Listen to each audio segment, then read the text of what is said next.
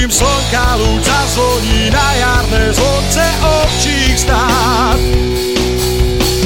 Je to kraj, kde ráno vstáva skôr, kde sa drevo z hory tížko zváža, je to Slovensko čarovné, hrdé,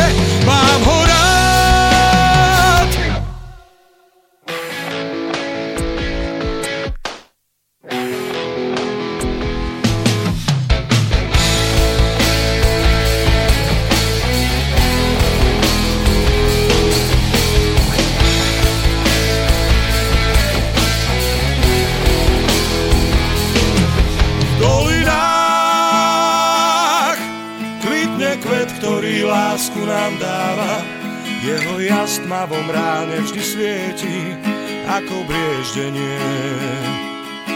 V dolinách lesný med vonia viac ako tráva. Na svahoch túlia sa ovčie stáda, v domoch piesen znie. V dolinách človek sám svoju prírodu chráni, každý strom, každá lúka na stráni je náš vzácný liek.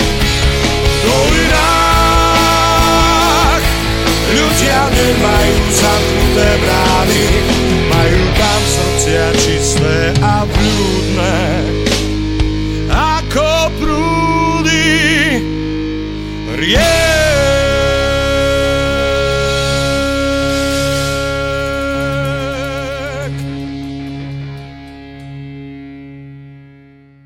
Poslucháčky a vážení poslucháči Slobodného vysielača Banska Bystrica.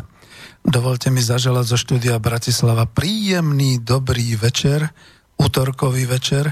Dnes mimoriadne večer s reláciou Klub národohospodárov a to číslo 16.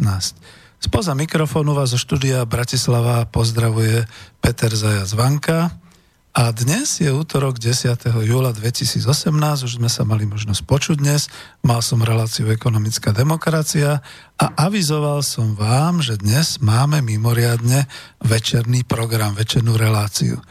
Tento mimoriadný termín je signálom, že do štúdia prišiel vzácný host, do klubu národohospodárov, zavítal do tej peknej miestnosti s mapou Slovenska, s knižnicou a s celým celkovým tým obrazom toho klubu eh, Marian Vitkovič. Takže Marian, zatiaľ ťa aspoň poprosím, uh, ukáž sa, že si tu. Dobrý večer všetkým prajem. e, Ďakujem za pozvanie teda klubu národospodárov a slobodnému vysielaču a dúfam teda, že napriek tomu, že som majstrovstva svetového futbale, tak e, zo pár ľudí to bude počúvať a bude to obsahovo k niečomu. Ďakujem. Díky pekne, no rozhodne sa to bude linkovať, keby sa to nepočúvalo, ale myslím si, že hej, lebo však e, sú rôzne časy po celom svete a ja vždy tak tradične privítam tu všetkých našich poslucháčov, ktorí rozumejú reči slovenskej, sú spriaznení so slobodným vysielačom a počúvajú nás vo všetkých krajinách sveta. Raz to jeden z blogerov, tuším Vlk, spočítal, že je to až 83 krajín, kde nás počúvajú a je to veľmi dobré, pretože ja som vlastne rád, a nie je to len klub národospodárov, ale vlastne aj slobodný vysielač, že Marian je znova tu a tak, ako mi vždy píšete, že aby som veľa nekecala, dal mu slova, onedlho mu to slovo dám, ale chcel by som aspoň dať nejaké tie údaje, aby ste mohli z tejto relácie urobiť reláciu kontaktnú. takže volajte na telefónne mobilové číslo sem do redakcie Bratislava na telefónne mobilové číslo 0950 724 963 prípadne s predvoľbou na Slovensku. Nezabúdajte, čiže 0950 724 963 alebo nám pošlite nejakú otázku alebo pozdrav na elektronickú poštu s adresou studio zavináč slobodnyvysielac.sk a pokiaľ ste napríklad na webke e, Slobodného vysielača Banska Bystrica, tak môžete napísať priamo mail do ikonky e, otázky do štúdia, to je taká tá zelená ikonka vpravo, vľavo dokonca vľavo. A len poprosím vás, keby ste nám dali trochu čas na rozbeh témy. Sám budem zvedavý, čo Marian povie, pretože nevideli sme sa, alebo teda nepočuli sme sa tu v rádiu minimálne pol roka si myslím, takže bude to zaujímavé. Čokoľvek by povedal a tých, tých škarohlídov, ktorí hovoria, no vítam v tom slobodnom vysielači. Dobre, keď to aj zopakuje, bude to aktuálne. Takto by som to povedal. Takže to je, čo som dal údaje, mobil tu máme pripravený, e, pesničky nejaké máme, takže Neviem, Marian, čím ťa vyprovokovať? Dlho si tu nebol. Čo nového vo svete? E, čo nového vo finančnom svete a čo nové v hospodárskom svete? Povyprávaj nám. V podstate absolútne nič. No. E, k tým škarohlídom, či ak sa to tu spomenul, ja absolútne ma nezaujíma, či niekto e, má preferencie voči takýmto reláciám, alebo nemá. Uh, nemám vedomosť, že by niekde ešte v nejakej inej krajine, alebo teda na Slovensku, že by niekto robil podobné relácie. Určite nie, pretože tá kvalifikovanosť ľudí, ktorí sú v, či už v štátnej správe, teda v tých oficiálnych orgánoch, ktoré sa zaberajú hospodárskou politikou, respektíve na rôznych akadémiách a iných inštitúciách si myslím, že by mala čo robiť, aby sa prišla pokeca s nami. Teraz nemyslím vôbec seba iba ďalšia vec, ktorá mňa osobne už prestala totálne iritovať, je, či e, nejaké prognózy, odhady alebo mm, odporúčania, ktoré by mali mať e, nejakú veľkú pravdepodobnosť nastatia, či tieto prognózy, odhady, odporúčania sú relevantné alebo nie sú, pretože samozrejme my nežijeme v normálnom svete už niekoľko e, desať ročí a posledných 10 rokov určite nie.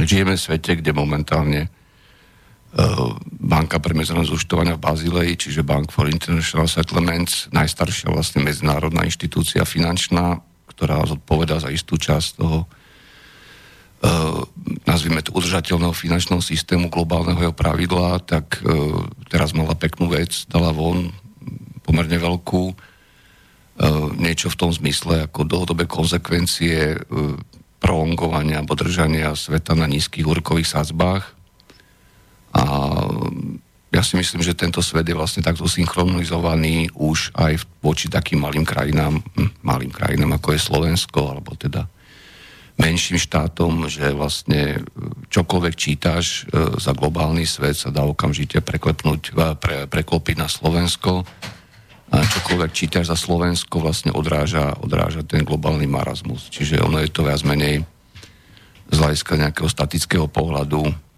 konvenčné analýzy jedno. E, pokiaľ ide o to, že čo nás čaká, lebo to je asi tako to, to najdôležitejšie na týchto reláciách, tak e, dostaneme sa k tomu v podstate organicky, môžeš to po prípade nejako spolu komentovať alebo do toho vstupovať. E, v zásade tie zmeny, ktoré nastali v poslednom roku, bola určitá, určitý odklon politiky menovej od e, formálne nulových úrokových sádzieb menovo-politických v Spojených štátoch teda, pretože v Európskej únii na to stále čakáme, v Európskej centrálnej banke, kde je vlastne od septembra ohlásené znižovanie programu nákupu štátnych dlhopisov a iných dlhopisov teda hlavne.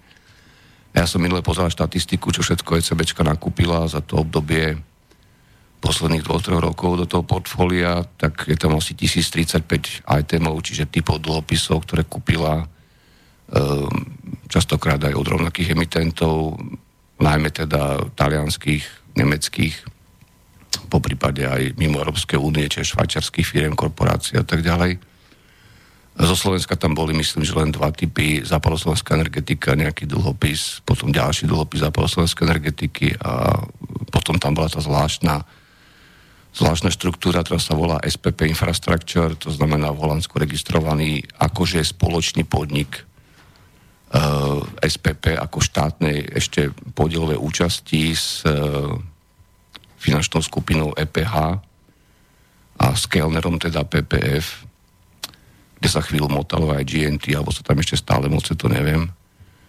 Eh, čo samo o sebe je dosť, dosť, dosť tragikomická štruktúra. Tento spoločný podnik, ktorý cez Eustream vlastne má prístup k tým výnosom z eh, tranzitu plynu ešte stále zaujímavým, tak myslím, že aj ECBčka kúpila nejaké dva tranže dlhopisov tohto, tohto subjektu. Čiže svet je absolútne, povedal by som, nemá nejaké, nejaké E, kritéria, že čo je, čo je transparentné, menej transparentné, či tam není príliš talianského šuntu alebo nemeckých vecí, alebo po prípade, čo tam je za krajina, ako je Slovensko. E, Draghi mu sa teoreticky podarilo, e, aspoň na chvíľu, zatiaľ to tak vyzerá, že on si tvrdí, že, že je presvedčený o to, že inflácia má svoj ťah už, aj nad core infláciu, čiže nad, nad jadrovú infláciu. Ja tvrdím, že to je prechodný jav, zvyhnutia ceny energií, z veľkej časti špekulatívneho odvihnutia ceny energii a samozrejme potravy na niektorých tých absolútne nevyhnutných záležitostí.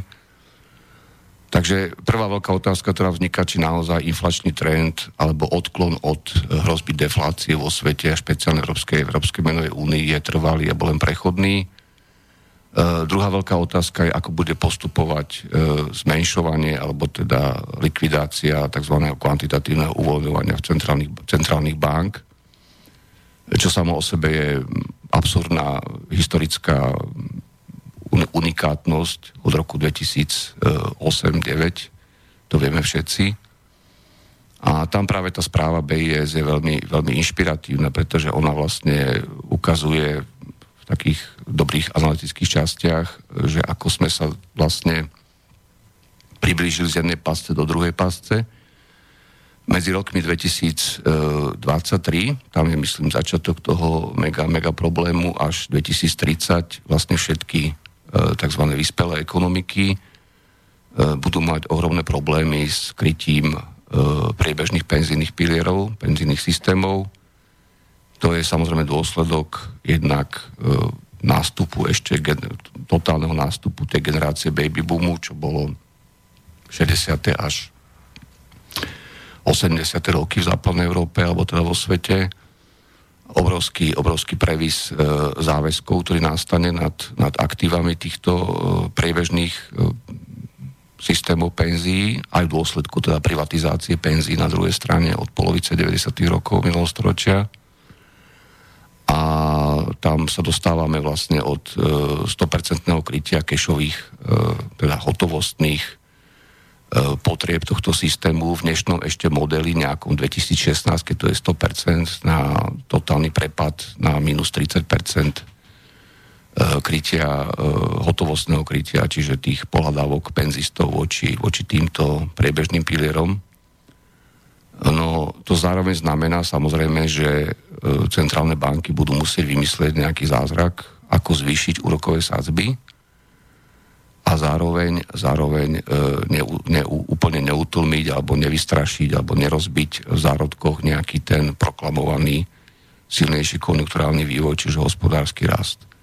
Keďže to je za rohom 2020-2023 a tie veci sa už dnes prejavujú nielen v Spojených štátoch a inde, tak som veľmi zvedavý, ako táto, táto dilema bude vyriešená.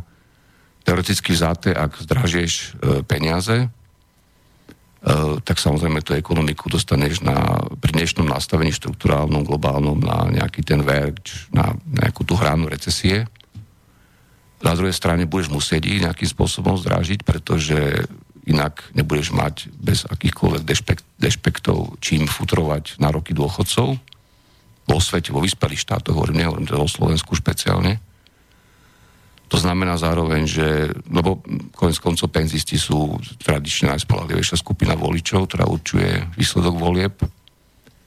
A naozaj zaujíma, že ako túto vec e, v tom období 2020-2030 špeciálne, tam je najväčší tlak na to podľa demografických prepočtov, ako to vyriešime globálne.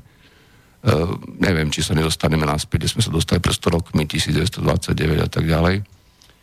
Ale každopádne o tomto sa dnes ešte veľmi málo hovorí. Veľmi málo sa hovorí o tom, akým spôsobom zabezpečiť tú výnosnosť tých aktív, ktoré správujú tie prebežné piliere penzíze pretože ak nebude tá výnosnosť, nebude, nebude zároveň zabezpečená dostatočná durácia aktív, ktoré správujú a teda rozložená durácia, tak, tak nastane veľký problém. Okrem toho, bez akýchkoľvek diskusí, dnes vlastne bankový systém, hlavne Spojených štátov, vlastne vyciciava penzíne systémy cez e, absolútne atypický inverzný vývoj e, svopových interes, inter, teda úrokových sádzieb, ja som čítal nedávno neuveriteľnú štúdiu, ktorá dokonca z BIS, ktorá sa pozrela na to, prečo od roku 95 sa vlastne normálny vzťah medzi reposádzbami, medzi svopovými sádzbami na peňažnom trhu a tak ďalej otočil opačne. A tam to bolo zdôvodnené tým, že penzíne fondy z prebežných e, pilierov, alebo teda penzíne inštitúcie vlastne radšej teda sa nechajú penalizovať za prísun hotovosti alebo za podkladové aktíva, ktoré dávajú za tento prísun hotovosti, ako keby si mali vyriešiť e, optimálnu duráciu aktív. No to je niečo neuveriteľné. Každopádne bez akékoľvek diskusie z toho, čo tam je vidno, tak vlastne dneska banky v Spojených štátoch a iné inštitúcie finančné sú schopné robiť absolútne, krytne, absolútne čistý, nearbitrovaný výnos 0,40% e, na tom, že odrbávajú penzíne fondy spôsobom, ktorý je historicky unikátny a ktorý nastal práve potom, ako sa spustilo v Spojených štátoch vlastne e, komercionalizácia a odštátnenie e, penzijného systému definitívna, ako sa spustili ďalšie liberalizácie a rozširovanie tzv. K401 e, penzijnej schémy privátnej, alebo schém. To sa môžeme aj kľudne na Slovensko pozrieť, keď budeme uvažovať o tom, o tých diskusiách, ktoré prebiehajú okolo zastropovania dôchodkového veku, mm-hmm. po, prípade, po prípade nad tým, ako funguje druhý pilier. Tam by som rád upozornil vládu tejto krajiny, bo čo to je, neviem, plus, plus ďalších zodpovedných, že poprvé e, otázka zastropovania dôchodkového veku nie je, nie je problémom, e, na ktorú máme, máme hádzať nejakú tú akož nepriaznevú vnútornú demografiu, mimo, mimo otázky, otázky spravodlivosti a tak ďalej, špeciálne star dôchodcov, ktoré pomaly už vymrú, kým im niečo upravia, tak tam je, tam je skôr ten problém, že či vôbec máme nastavené optimálne e, druhý penzíny pilier, tzv. fundet, čiže súkromný. A je stratový, tuším stále. E, on nie je stratový, on má za tých e, pár rokov, teda pár rokov, od roku 2005, čo funguje, priemernú výnosnosť aktív niekde k 3%. Hmm ak teda berem kompozitný výnos, to znamená dlhopisové fondy, garantované, indexové, ja neviem, aké tam majú všetko dnes, je tam asi 7,2 miliardy eur aktív, tak nejak, podľa posledných štatistik. Uh, je tam veľká, veľká disperzia toho výnosu, pochopiteľne veľa sa tliacha o tom, že či Slováci nie sú príliš konzervatívni a tak ďalej. No, vo svete sa k tomuto tak či tak už dnes dejú radikálne veci. Japonské, japonské správy E, penzijných fondov, alebo teda agregátna správa vlastne, ktorá e, riadi aj teda vstupuje do vzťahov k, so spoločnosťami, ktoré správujú tzv. súkromné penzíne plány. E, minulé prešla na nový incentívny, alebo teda akože inšpir, no, úroko, výnosovo motivačný systém a jasne povedala, že pokiaľ nedosiahnu, myslím, 1,5%, tak nedostanú nič na poplatkoch a zaujímavá, zaujímavá sféra ich poplatkov odstupňovaných podľa výkonnosti sa začína ide pre 4,5% ročného výnosu. Toto treba zaviesť na Slovensku. To znamená nie len poplatky za, za ten príspevok, ktorý tam posielate, e, po prípade, po prípade výkonnostné poplatky, ako sú nastavené dnes, ale každopádne v budúcnosti bude treba uvažovať nad tým, aby sa dnes staticky, čiže tými istými subjektami vlastne správované penzíne, penzíne e, úspory alebo investície, ako to chcete, občanov, ktorí sú v druhom pilieri, tak aby sa správovali kompetitívnym spôsobom. To znamená, aby e,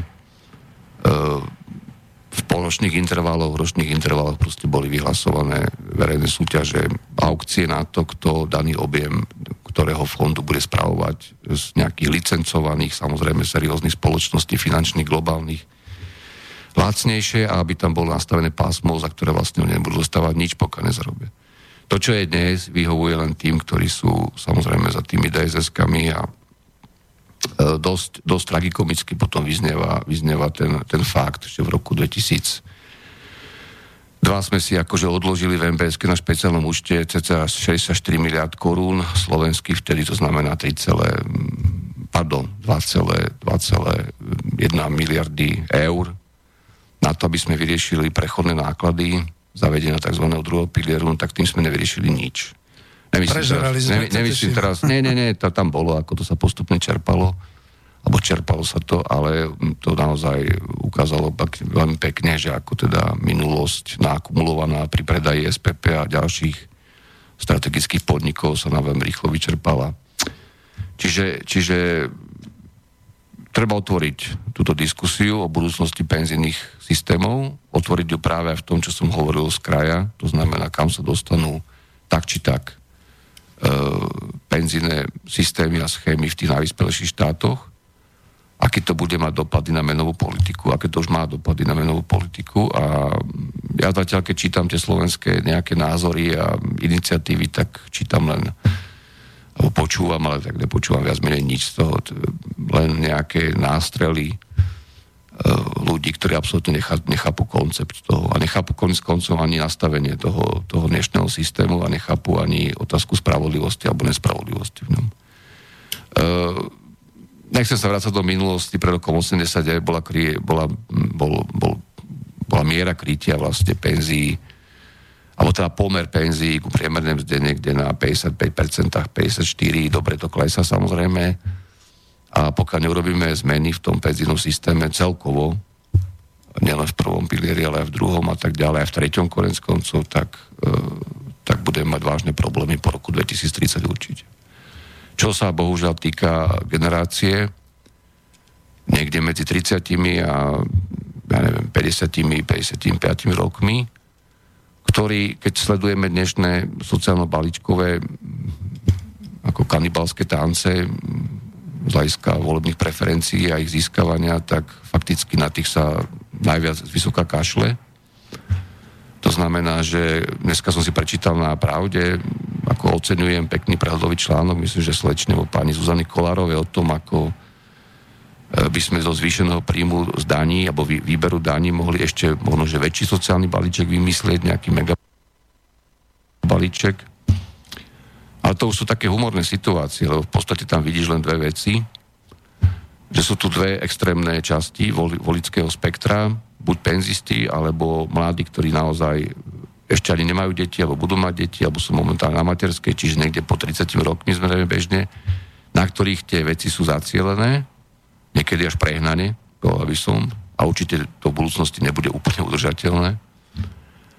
Ale na tú generáciu alebo na ten stred e, vekový sa z vysoká kašle.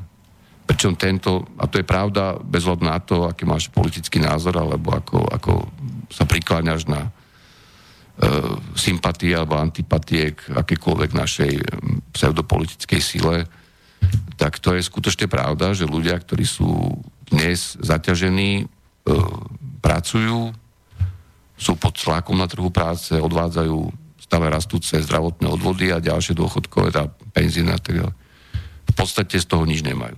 Otázka je, že kto si predstavuje, že tento systém ako bude uh, udržateľný a či naozaj tí spin doktory tých rôznych politických strán, ktoré sa naozaj konkurujú aj v koalícii, alebo tzv. opozície, alebo to je tzv. opozícia, či rozmýšľajú. Hej. Oni, oni zrejme, zrejme od, odsimuluvávajú tieto nejaké nápady od toho, že ako ľudia reagujú, či na internetoch, či niekde inde, na rôzne nápady, lamenty, stiažovanie sa, vyťahovanie minulosti, tak potom ich nápadne, že toto je dobrý nápad, e, dať týmto a týmto peniaze a tým sa má niečo podporiť, alebo teda uspokojiť, zastabilizovať nejaký volický, volický potenciál, ale podľa môjho názoru toto je neskutočne krátkozraké je to hlúpe, je to, je to až infantilné, čo sa momentálne deje. Skôr by som teda, no skôr, no celkom určite nielen ja by som privítal nejakú komplexnejšiu predstavu.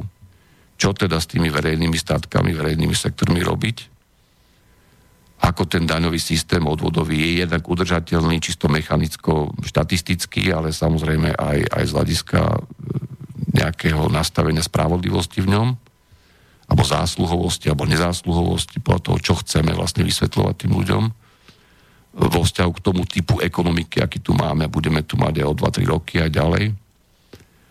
A ďalšia vec, čo ma fascinuje, je, že mm, ja neviem, minulé ministerstvo hospodárstva vydalo taký, taký neuveriteľný materiál, že stratégia hospodárskej politiky a konkurencie schopnosti do roku 2030. Ja som to napísal na Facebooku, ja som zažil na ministerstvo hospodárstva za pár rokov, aj potom ešte som to sledoval niekoľko takýchto úžasných stratégií na to, čo vypotili teraz, to je už úplne pod psa. Hm. Čiže, čiže e, čo títo ľudia robia vlastne? Bez, bez, bez nejakého bezduchého kritizovania sa pýtam, čo robia ľudia v exekutíve tejto krajiny, nemusí to byť len ministerstvo hospodárstva, keď poprvé už produkčne nemajú čo riadiť, pretože ekonomika je viac menej privátna, respektíve to, čo je aj štátne, tak je riadené nejakými EPH, PPF a, a podobnými kvázi joint ventures so štátom, a druhá vec je, že kde sme sa to dostali, e, ja si pamätám za Vladimíra Mečera a jeho jednotlivých vlád. E, všetky, všetky materiály, ktoré vtedy tá vláda nejaká, tam sa to striedalo, samozrejme tam boli tri vlády tohto nášho akože otca národa, alebo štátu, potom tam boli nejaké kombinácie tých rôznych, rôznych tlakov, aj viac nacionalistických, aj menej, aj odborných, aj neodborných, aj, aj Centrum pre strategické štúdie bolo a neviem čo všetko. Publikovali kaďaké nezmysly, to je tiež pravda. No ale to, čo sa robí dnes, je už úplne mimo, mimo, mimo rozum.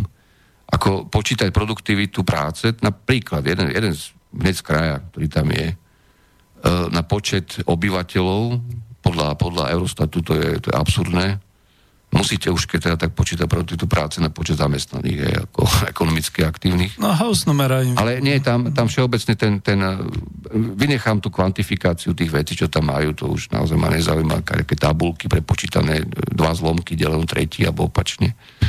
Uh, tie ciele, zvýšime konkurencieschopnosť, e, podporíme inovatívne odvetvia, bla bla bla, diverzifikáciu. Prosím vás pekne, to sa tu píše od roku 93 alebo 4.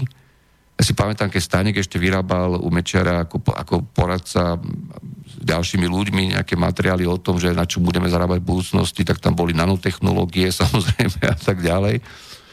A my tu blaboceme ďalej. Pričom, pričom slepý, hluchý, nemý vidí, že v spoločnosti narastá isté, nazval by som to aj, ne že nekohézne, ale ne, nezmieriteľné nápetie medzi rôznymi skupinami ľudí.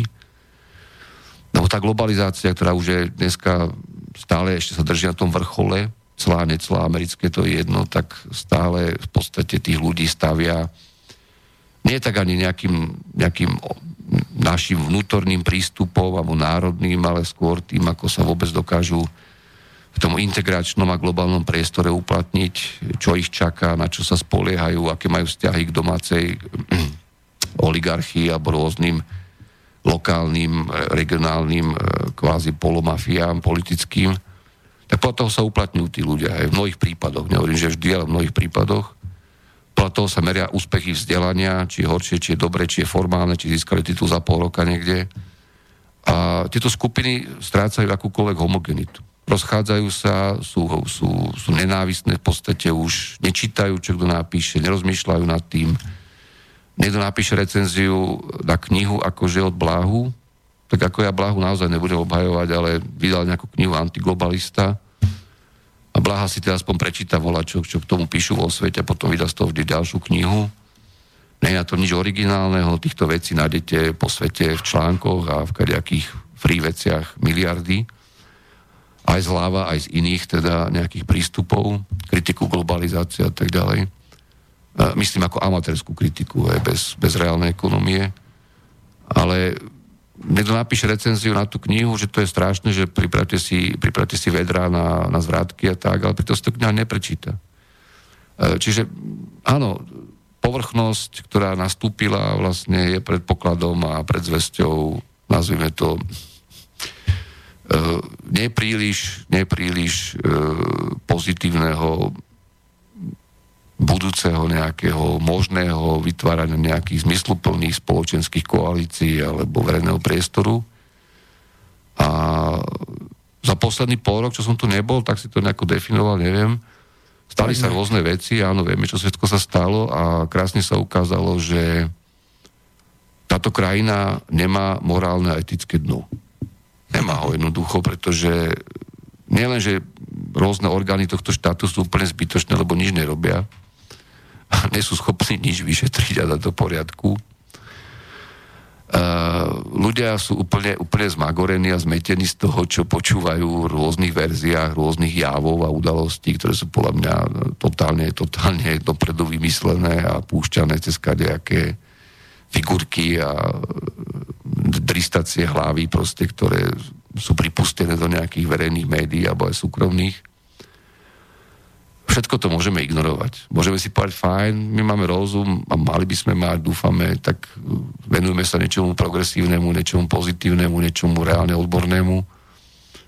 No ale potom tá vnímavosť samozrejme tých ľudí a celého toho prostredia je samozrejme ohromným spôsobom skreslená. Jednoducho degenerujeme. Nechcem teraz byť úplne teda komplexno systémový, ale Začal si tým, že kde sme vo finančnom systéme svetovom, hospodárskom aj doma. No nesme nikde, stojíme tam, kde sme boli. Ak niekto chce argumentovať nejakými hodnotami indexov amerických burs, kľudne môže argumentovať, to ma vôbec nevzrušuje. Ak niekto chce argumentovať tým, že kde sú ceny rôznych aktív, či stúpla ropa, alebo kam sa hýbu americké, americké výnosy zo štátnych papierov, to ma takisto vôbec nevzrušuje. Uh, hráme tu určitú rekombinačnú hru, svet sa geopoliticky mení, nemám rád to slovo, ale je to geopolitická zmena, hnaná ekonomikou samozrejme, a keď sa o tom priamo nehovorí častokrát. A myslím, že struny sú napäté na maximum. Ako by povedal klasik, je najvyšší čas, vyšší už nebude. Hovorím to úplne seriózne za seba teraz. E, aj súkromne, ale hovorím to teda aj za to, čo, čo príde je najvyšší čas a vyšší už nebude e, pozrieť sa pravde do očí. A môžeme detailne potom rozobrať ďalšie veci, ktoré s tým súvisia aj, aj faktograficky. A, ale narazili sme na určité možnosti. Jednak, jednak e, hrania tej, tej globálnej nazvime to tak slušne, že, že loutkovej hry na, na blahobyt, alebo na prínosy blahobytu z globalizácie a z liberálne, liberálneho stavu nejakej tej svetovej alokácie a distribúcie. Narazili sme na hranice populizmu. To je tiež treba povedať otvorene, že nielen v Spojených štátoch, ale aj, aj inde vidíme otvorené, otvorené fašizoidné tendencie v podstate.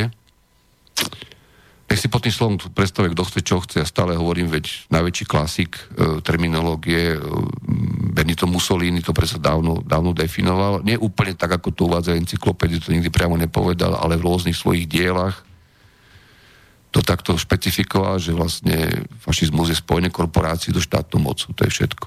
No, to bol dokonca aj Dimitrov, čo a to potvrdil. Kľudne, kľudne aj Juri Dimitrov to mohol potvrdiť, a kto iný. A my sme tam v tom. Áno, to, čo vidíme dnes, e, prost, e, cez celú Európu vlastne, vrátane Nemecka, poviem to otvorene, je prevzatie pardon, reálnej politickej moci zastupiteľskej demokracie korporáciami. E, niekto povie, to už tu bolo, však to sa tu pripravuje a rozvíja sa tu tu roky, 10 ročia so všetkými tými vecami, to sme tu aj preberali a postupnými krokmi, ale myslím, že dnes je to už, už otvorená, otvorená e, platforma Uh, teraz nemyslím na vládu, ktorá vznikla teraz momentálne u našich susedov v Česku. Uh, je to všade prítomné, či už je to oficiálne, alebo či tí politici ešte existujú ako marionety, teda nejakých tých skupín. Uh, dramatické veci sa dejú napríklad v Rakúsku, sú sprísnení pracovného zákonodárstva, neviem, či vôbec si to tu ľudia všímajú. Vláda presadila výrazné zvýšenie maximálneho pracovného času a náčasov. Odbory hulákajú niečo, ale veľmi slabo vo Francúzsku deto, Macron silou pretlačil viaceré, povedal by som, fundamentálne rozbušky do, do pracovného právneho zákonodárstva a deregulácie. V Taliansku tam momentálne rozmýšľame, kam ideme, pretože situácia je samozrejme nezlepšená z hľadiska talianských verejných financií a tak ďalej, ale aspoň chvíľu sa zdá, teda z hľadiska vnútornej politiky, že Taliani niečo uhrali na Európskej únii z hľadiska migrácie. To veľmi rýchlo skončí samozrejme. A rôznymi spôsobmi a rôznymi tlakmi riskujeme rozpad vlastne, nazvime to ľudovo Schengenu. E, čiže šrauba sa ešte priťahuje, bude sa ešte chvíľu priťahovať, ale podľa môjho názoru závity sú už vydraté. Takže sa pripravme, nevrajím, že dnes, nevrajím, že zajtra, pripravme sa na krásny nový svet, a je najvyšší čas a vyšší nebude, ako aktívne vstúpiť do tejto prípravy, pretože to skončí nakoniec veľmi zle pre nás všetkých. Máš vyše pol hodiny, čiže keď chceš, môžeme sa zastaviť na chvíľočku, lebo už prichádzajú maily a ja som veľmi potešený. A napríklad hneď na tie prvé úvodné slova zareagoval Marek takýmto mailom. Dobrý večer do štúdia. Samozrejme, že vás počúvam so záujmom, aj keď jedným očkom sledujem futbal. Náhodou sa to vôbec nevylučuje, že oči sledujú futbal a v ušiach mám sluchatka, v ktorých počúvam vás a teším sa z kvalitnej analýzy ekonomiky, financií s vašim hosťom. Ďakujem. Takže to je výborné, to je taká hneď motivácia. Ešte trošku oddychujú, lebo ešte niečo prečítam, potom prípadne dáme pesničku a budeš aj odpovedať. Teraz, je, no toto je síce aj otázka, zdravím vás, chcel by som sa opýtať pána Vítkoviča, prípadne aj pána Vanku, ako vidia najnovšie kroky Donalda Trumpa voči Európskej únii, Číne a ďalším krajinám, s ktorými dnes e, vyjadrila nesúhlas aj americká obchodná komora. A v prípade vyostrenia obchodnej vojny sa ako jedna z najhroznejších, z najohrozenejších krajín spomína Slovensko pričom aj väčšia, väčšina ekonómov sa vyjadrila, že každá krajina, ktorá začne sa uzatvárať pred globalizovanou ekonomikou, na to sama doplatí. Ako negatívny príklad spomína bývalý minister Mikloš Argentínu. Vďaka za odpoveď píše nám Jozef, ale vidíš, to som si ani nevšimol, uh, že tam Môžem reagovať, ako, Dobre. ja som práve pred týždňom, to je to, čo Mikloš napísal, nejaký, nejaký článok do Smečka o tom, že prečo by sme zvládli reformy Ukrajiny nevie zvládnuť a začal tom splietať knihu od čo mogla Robinsona, Simona, teda Simon, áno, uh, Why National Fails, čiže prečo národy padajú, alebo teda nedarí sa im. Z roku 2010 mimochodom a 11 preložené aj do češtiny, myslím, že aj do slovenčiny napokon. Uh, ja som si pripadal ako, že, ja neviem, som prišiel, teraz som sa z hrobu vynoril, alebo ja neviem, o čo ide, lebo a čo moglu Robinson a Simon Johnson ešte na tom pracoval v minulosti s nimi a ďalší autori. V podstate roky predtým, než tú knihu vydali, možno od nejakého 2003. publikovali spústu štúdií, článkov, inštitucionálnych analýz, ktoré potom vlastne v tej knihe len zhrnuli. Tá kniha je o extraktívnych a inkluzívnych inštitúciách, to znamená, že áno, pokiaľ formy vlády, zastupiteľské demokracie, adaptovaný právny systém, či už anglosaský, French, alebo ja neviem, škandinávsky, alebo čistý nemecký a tak ďalej, začneme riešiť v tom klasickom duchu kritiky tých, tých, tých nezmyselných doing business somarín, ktoré produkovala Porta, Schleifer Višný v tom Finance and Law, čo robili pre Svetovú banku a nás potom dávali vždy v tých rebríčkoch niekde nižšie, že musíme reformovať a potom bola zase Rwanda najlepšie reformovala a podobné voloviny. Tak Ačomoglu má samozrejme serióznejší prístup, ale tá kniha sama o sebe nič nehovorí. Tá kniha nie je poučením, pretože ako, ako ekonomiku riadiť, e, ako zvládnuť lepšie alebo horšie napríklad historickú industrializáciu.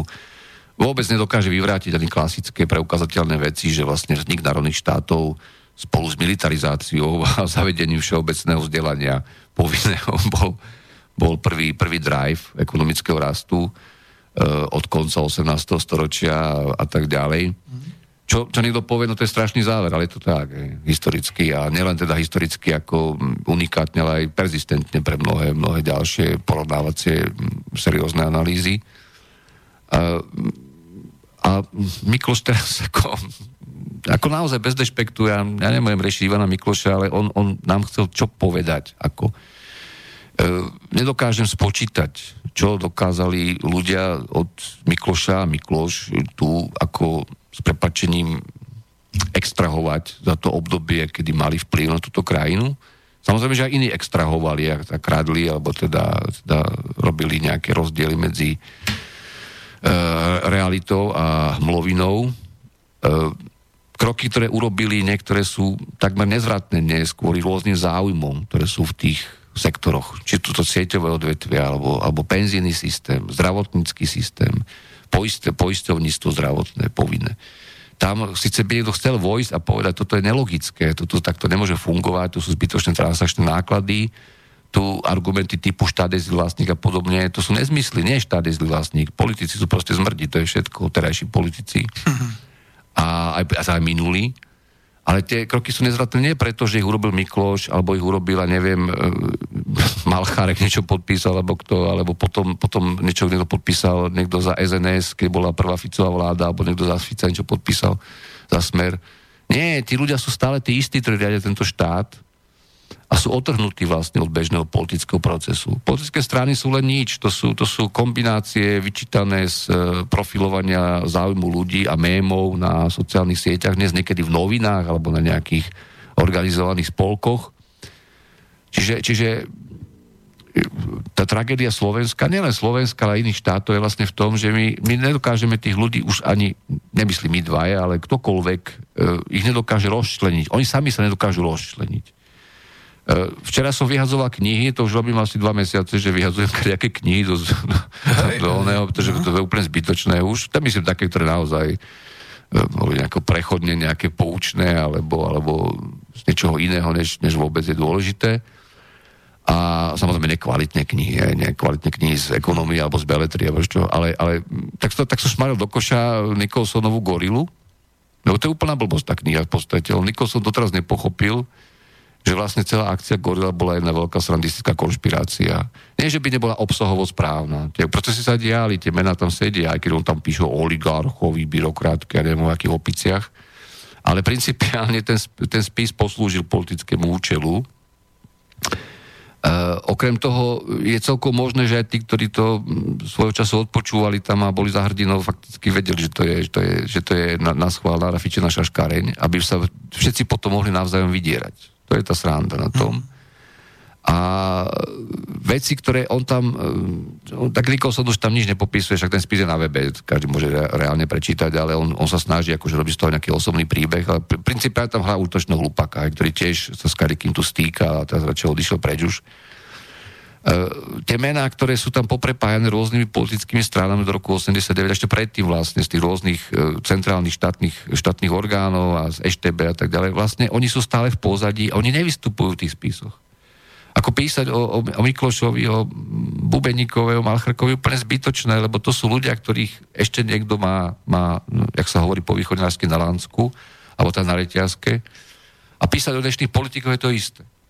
Čiže, čiže e, ja, som bol, ja som bol úplne, úplne vytočený tým Miklošom, lebo ja neviem, na čo to robí. Ako v prípade jeho je to zbytočné ako nejaká profesionálna aktivita, ako to baví, ako kutilstvo, tak nejde na ryby. Nechce sa vrátiť naspäť. A Ježiš Mário, myslím, že nie, lebo oni aj testujú tým, že dávajú vlastne jeho, jeho takéto šteky a vidia, že ľudia reagujú tak aj v tých diskusiách, ak vôbec niečo napíšu, alebo teda k tomu niečo na, na Facebook závesia, neviem, tak tak e, reagujú rozpačito, reagujú. Niektorí, niektorí hovoria, áno, to bolo výborné zo Dorindu Mikloša, áno, boli chyby, ale nevadí. Ale väčšina ľudí zrejme už, už nemá, nemá nejakú, nejakú dôveru k tomuto. A nielen k tomuto. Ale keď, keď tam bola otázka, že, že ako sme my e, zraniteľní alebo nezraniteľní, no my sme zraniteľní práve tým, že nemáme v poriadku štát ako taký. Elementárne štátne záležitosti, elementárne inštitúcie, čo sa týka tej produkt, produktívnej sféry alebo toho tradable, no tradable, čo je vystavené globálnej konkurencii, nie je vystavené, to sa dá do istej miery suplovať aj v kríze nejakými špeciálnymi alebo konvenčnými eh, vnútornými opatreniami. Môže zlepšiť hospodárskú politiku štátu, substantívne môže zlepšiť dnes, ale tá miera, miera Byza, Byzancie u nás, e, nazvem to Byzanciou doslova, lebo Byzancia síce bola svojho času aj dosť vyspelá spoločnosť, ale... dám poznámku potom. Dobre, samozrejme, samozrejme mhm. postupom času degenerovala a stala sa zraniteľnou totálne. E, miera tých byzantských pomerov u nás je momentálne, myslím, že už na vrchole dávno. Čiže, čiže bez na to, ako sa tu zmenili pomery e, čisto, čisto osobové vo vláde, že boli vymenení dvaja ako viditeľní politici po tých udalostiach z februára, marca, ktorí podľa môjho názoru ako, sa z toho nezblázni, nič sa im nestalo. Ešte sa môžu vrátiť, minimálne jeden. Uh, bolo, tu, bolo tu zahraná nejaká rekonštrukcia vlády, kde sa zase procesne vlastne nič nezmenilo. No ale ani tá druhá strana, tá tzv. opozícia, alebo aj to, čo je mimo možno, že oficiálnej politiky vlastne neponúkla nič do, tohto, do, tohto, do tejto maily. A spomínajúc si teda na Nikolsona, na tú jeho knihu nezmyselnú, e, absolútny šrot, hej, z hľadiska každého beletristického obsahového, spomínajúci na vtedy tie protesty Gorila, ten politický účel a spomínajúci na tieto cirkusy, čo boli teraz, ja sa pýtam, preboha, kedy sa nájde niekto, kto napíše reálnu históriu Slovenska od roku 89. toto, je, toto je niečo neuveriteľné, čo, tu, čo tu ľudia akože sú ochotní baštiť, niektorí ešte, či už z nutnosti, alebo, alebo z nejakého, neviem, e, seba klamu. Lebo medzi protestmi roku 89 ešte predtým, od perestrojky, dá sa povedať, až po dnes, ide jedna pevná, prepašte za výraz, mohutná červená niť kontinuity a všetci títo aktéry, vrátane finančných skupín, ktoré vznikli, oni vznikli z milosti niekoho. Penta vznikla, pretože niekto je možnosť vzniknúť. GNTD, to, to nevzniklo preto, že, že oni tí chlapci ako išli na prepašku burzy a zaobchodovali najlepšie na svete, teda na Slovensku, pardon, všetky akcie, aké sa dali, takže zarobili hneď, to, to sú úplne nezmysly toto. Nehovoriac o tom, že začínali s elektronikou a s počítačmi a tak, to, ako, ako dovidenia, áno. Určite predávali gaštany. No, takéto rozprávky sa vyprávajú. Ja, ja sa nechcem tomu vrácať. Ja len hovorím o tom, že všetci títo aktéry renty, renty, ktorá je mimo trhu, to, že je mimo socializmu, ale mimo trhu vlastne nejakého kompetitívneho, tu, tu persistujú, tu prežívajú bez toho, aby čokoľvek vôbec sa niekedy pri akomkoľvek akte neprávnom, protiprávnom, nelogickom, na hrane práva, e, vyložene zlodejskom, alebo, alebo mm, akokoľvek teda, teda aj v, súlade s teda, v nesúlade s terajšími účelovými zákonmi vykonanom, aby sa čokoľvek kedykoľvek im stalo. E, kriminológiu, alebo teda fungovanie, fungovanie rôznych skupín z 90. rokov legendárnych, no niektoré boli veľmi smiešné, ale dobre, no boli tu nejaké. Nám tu popisujú policajní dôstojníci, ktorí píšu pod pseudonymami 58. knihu o mafii, to je neuveriteľné toto. E, máme, tu, máme tu sudcovský stav, prokuratúru, ktorá podľa môjho názoru nerobí absolútne nič. A to, čo sa v tej spoločnosti hromadí, tá absolútne neusmerniteľná nejaká negatívna energia vlastne, vlastne v prípade, že sa nám svet začne rozsypávať, e, nie kvôli Trumpovi, ale kvôli tomu, že si svetová oligarchia finančná povie, spravíme taký veľký obrad. Teraz, že áno, boli sme na nulových úrokoch, nahnali sme burzy hore, všetci tu majú v hlave napočítané 4 krát, samozrejme tie optimizmy, nič nám nespadlo, ani Čína, ani toto, ani hento, lebo furt sme natlačili nejaké peniaze, tvárili sme sa, že teda to je v poriadku, tie korporátne dlhy a tak ďalej, aj, aj štátne. E, Taliansko je v EÚ, napriek tomu, že Nemecko za prvý pol rok 2000, tento rok 18, čiže k 30. júnu zaznamenalo rekordný prebytok na zúčtovaní e-Target e, 2 vnútrounijnom 957 miliard eur. Ešte raz. Nemecko, Bundesrepublik Deutschland, v rámci eurozóny, čiže 19 štátov, kde tie malé štáty samozrejme tie, tie bilancie nemajú nejaké extrémne plusové alebo minusové, a kde hrajú tie väčšie krajiny tú hlavnú, ten hlavný problém, eh, hlavný, teda hlavnú úlohu Nemecko v pluse, ešte Holandsko, ešte Rakúsko trochu možno a v, tom, v tých veľkých mínusoch stále sa povalujúce Taliansko, ale samozrejme Grécko, Španielsko a teda, tak, tak eh, Nemecko zaznamenalo na tomto vnútrohudínom targete 2 eh, čo je, je to hociako, je to určitá verzia platobnej, vnútro, vnútrounijnej platobnej bilancie, treba to takto povedať. Nech hovorí, kto chce, čo chce na, na, syna, na syna alebo na týchto ekonomov, je to tak. Tak 957 miliard eur. Pričom keď euro vzniklo, najprv ako zúčtovacia jednotka v podstate potom aj reálne od 2002 roku, tak tam bola nula na tom targete 2. Čiže dokonca tam bol v, ne- v prípade Nemecka nejaký mierny deficit, ja neviem, či 8 miliard jeden, jeden nejaký mesiac v 2002 alebo 2003, to už je teraz jedno. Sú, sú dlhé časové rade na Bundesbank stránke, to je fuk. Takže, takže Nemecko zaznamenalo 957 miliardový prebytok.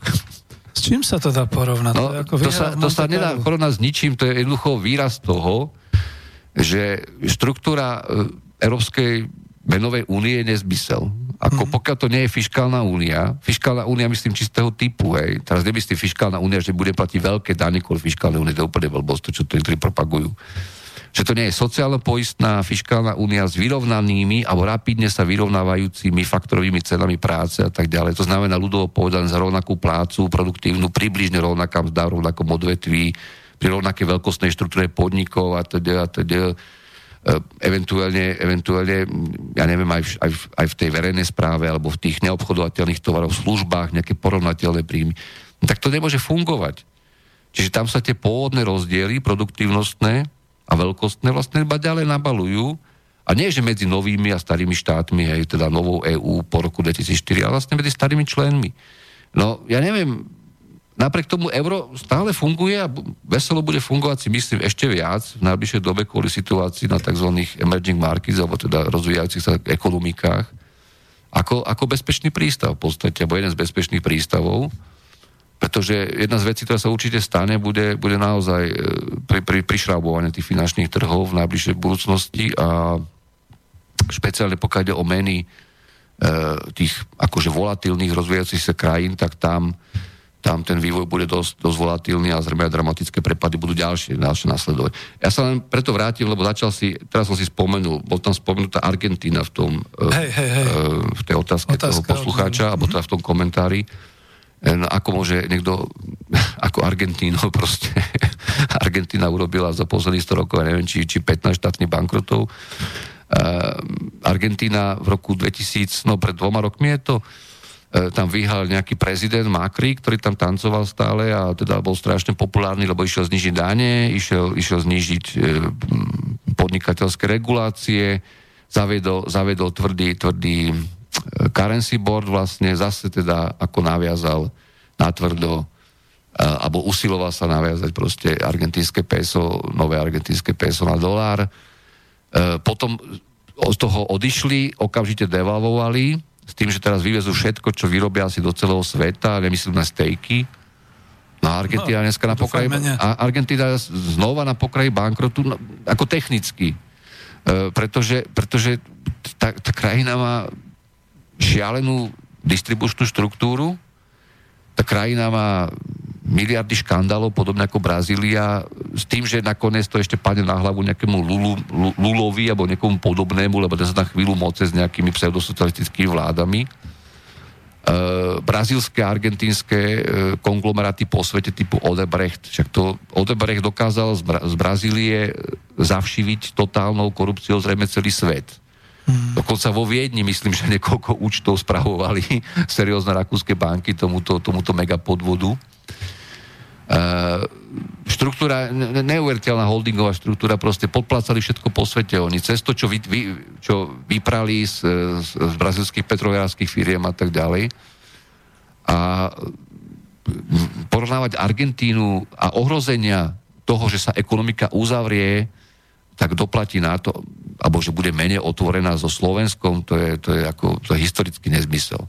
Jedna vec. A druhá vec, e, kedy bola Argentína uzavretá ekonomika. Ja si myslím, že za posledných 30 rokov si ťažko. Takže aj predtým boli epizódy, keď bola Argentína veľmi otvorená ekonomika, aj pred druhou svetovou vojnou. Takže neviem, čo, čo presne sa tým myslel. Každopádne házať štáty sveta bez vládu a skladu do nejakých nehomogénnych skupín a hodnotiť vlády, alebo teda reálne dosiahnutý pokrok v tých štátoch, v ekonomikách podľa, podľa nejakých e, takýchto, by som povedal, haky-baky prístupov, to nemá žiadny zmysel. Hej, ako... Tak to bola nie, nie, to, nie, to nie je voči tej otázke, to je voči argumentácii ekonomov, ktorí budú hovoriť, keď ste otvorení, to je dobre, keď ste menej otvorení, to je zlé, alebo niečo podobného. A, ale zase tak, čo chceme my komentovať tu na nejakých ekonomov slovenských, ktorí niečo hovoria o tom, to je úplne zbytočné. Ja som ešte to uzavriem týmto, aby sme sa rozumeli. Uh, my sme krajina, ktorá bude vždy otvorená z hľadiska globálneho obchodu, to je úplne logické. Pokiaľ to bude akože pseudotrhová ekonomika, tak dúplom. Otázka je, či to vieme robiť.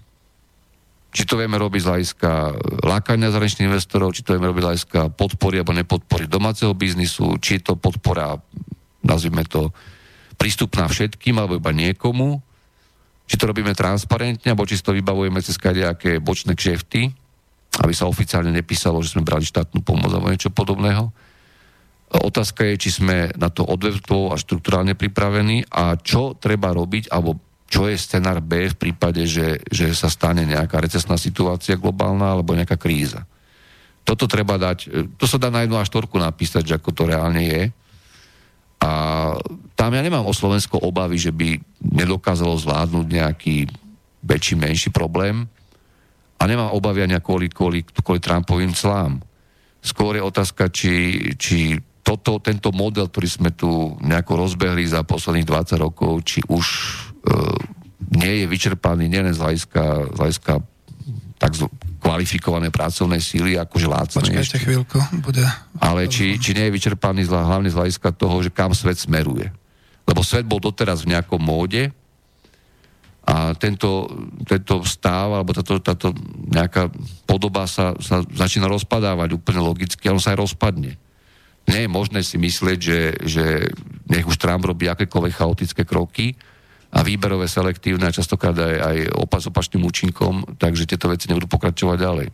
Mm, Marian, máme telefón. E, nie som si istý, či sa mi ho podarilo teraz prijať. Počujeme? Dobrý večer. Moment.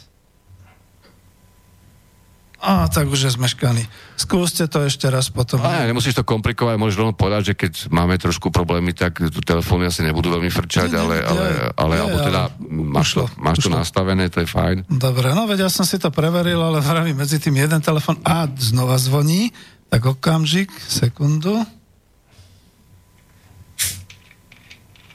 Budeme sa počuť už? Slobodný vysielač. Čo zase máme? To volá asi Mikloš teraz. to nie. Je to počuť? Halo. No, konečne super. Chytili sme vás, Slobodný vysielač. Vy ste... Dobrý večer, Áno, aj tak zdraví. Počúvam vás. No, e, bavíte sa o ekonomike, ale skrátka o reálnej, dneska sa ukázalo, čo je reálna ekonomika u nás na Slovensku. No povedzte, lebo dneska... a hm? boli na návšteve atomovej elektrárne. Je to o hovne. O, ešte a, nemáme 10 a, a, ja vám rozumiem, čo hovoríte. A, ako, ďalej, ďalej, hovorí vám e, otec so synom, e, pán Kočiš, čo od 2008 roku vyvíjajú tzv. laserové vrtanie. Nehovorí vám nič ako ekonomom. A mne to hovorí, pretože ja som laserovo niečo, v 90. roku, no? E, ďalej hovorí vám niečo uh, tento k, uh,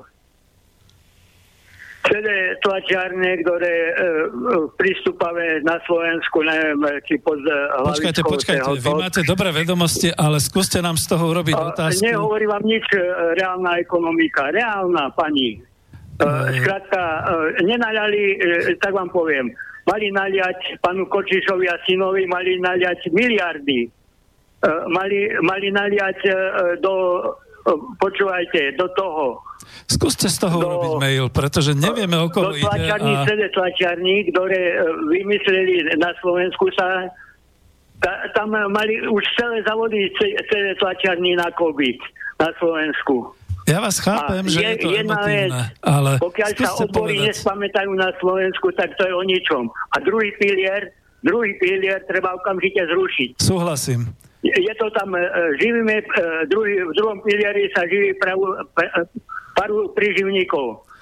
Súhlasím. Ako len... je tento kurník bývalý No a teraz mlčíme. Skúste toho Jednoducho, mail. a teraz ide prezident, umývač riadu, ide na jednanie z NATO. To je, to je hamba Slovenskej republiky. Máme prezidenta umývača riadu. Tak, dobre, vynadali ste nám. Ďakujem veľmi pekne. Slovenská táto nemá inteligenciu. Slovensko nemá inteligenciu, toľko vám dodám. Dobre, ďakujem pekne, no proste ste si vynadali a teraz sme tu my, aby sme niečo z toho urobili. Veľmi pekne ďakujem, no čo už teraz. Dobre.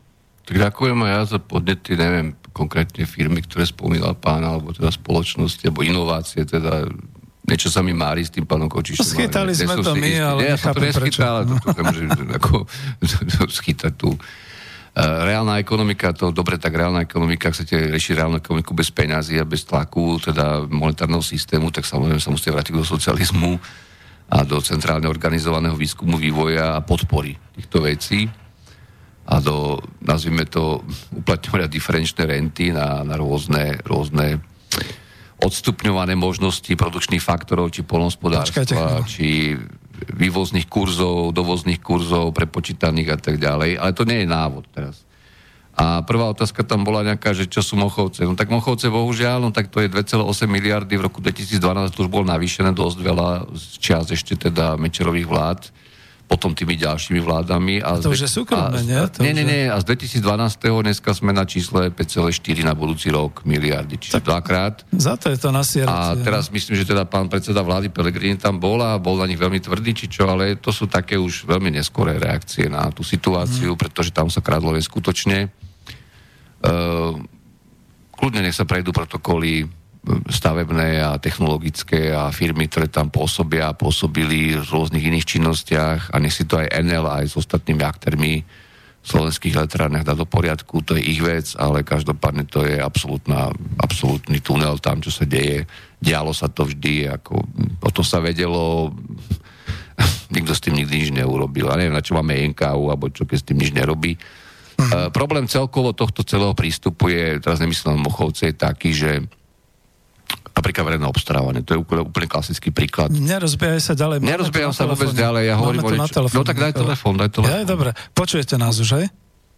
Áno, áno, počujem. Trpezlivo ste čakali. Dobre, počúvame vás v pohode, ja budem kratší, teda nebudem toľko prúdiť. E, ja som sa chcel spýtať Mariana, teda, alebo aj pán, vás, pán Lanka, aký má, aký má názor, alebo vlastne, že z čoho chce Európska únia financovať e, to presunutie celej Afriky ako do Európy. Že ono sú to celkom slušné prachy, e, ktoré do toho tlačia.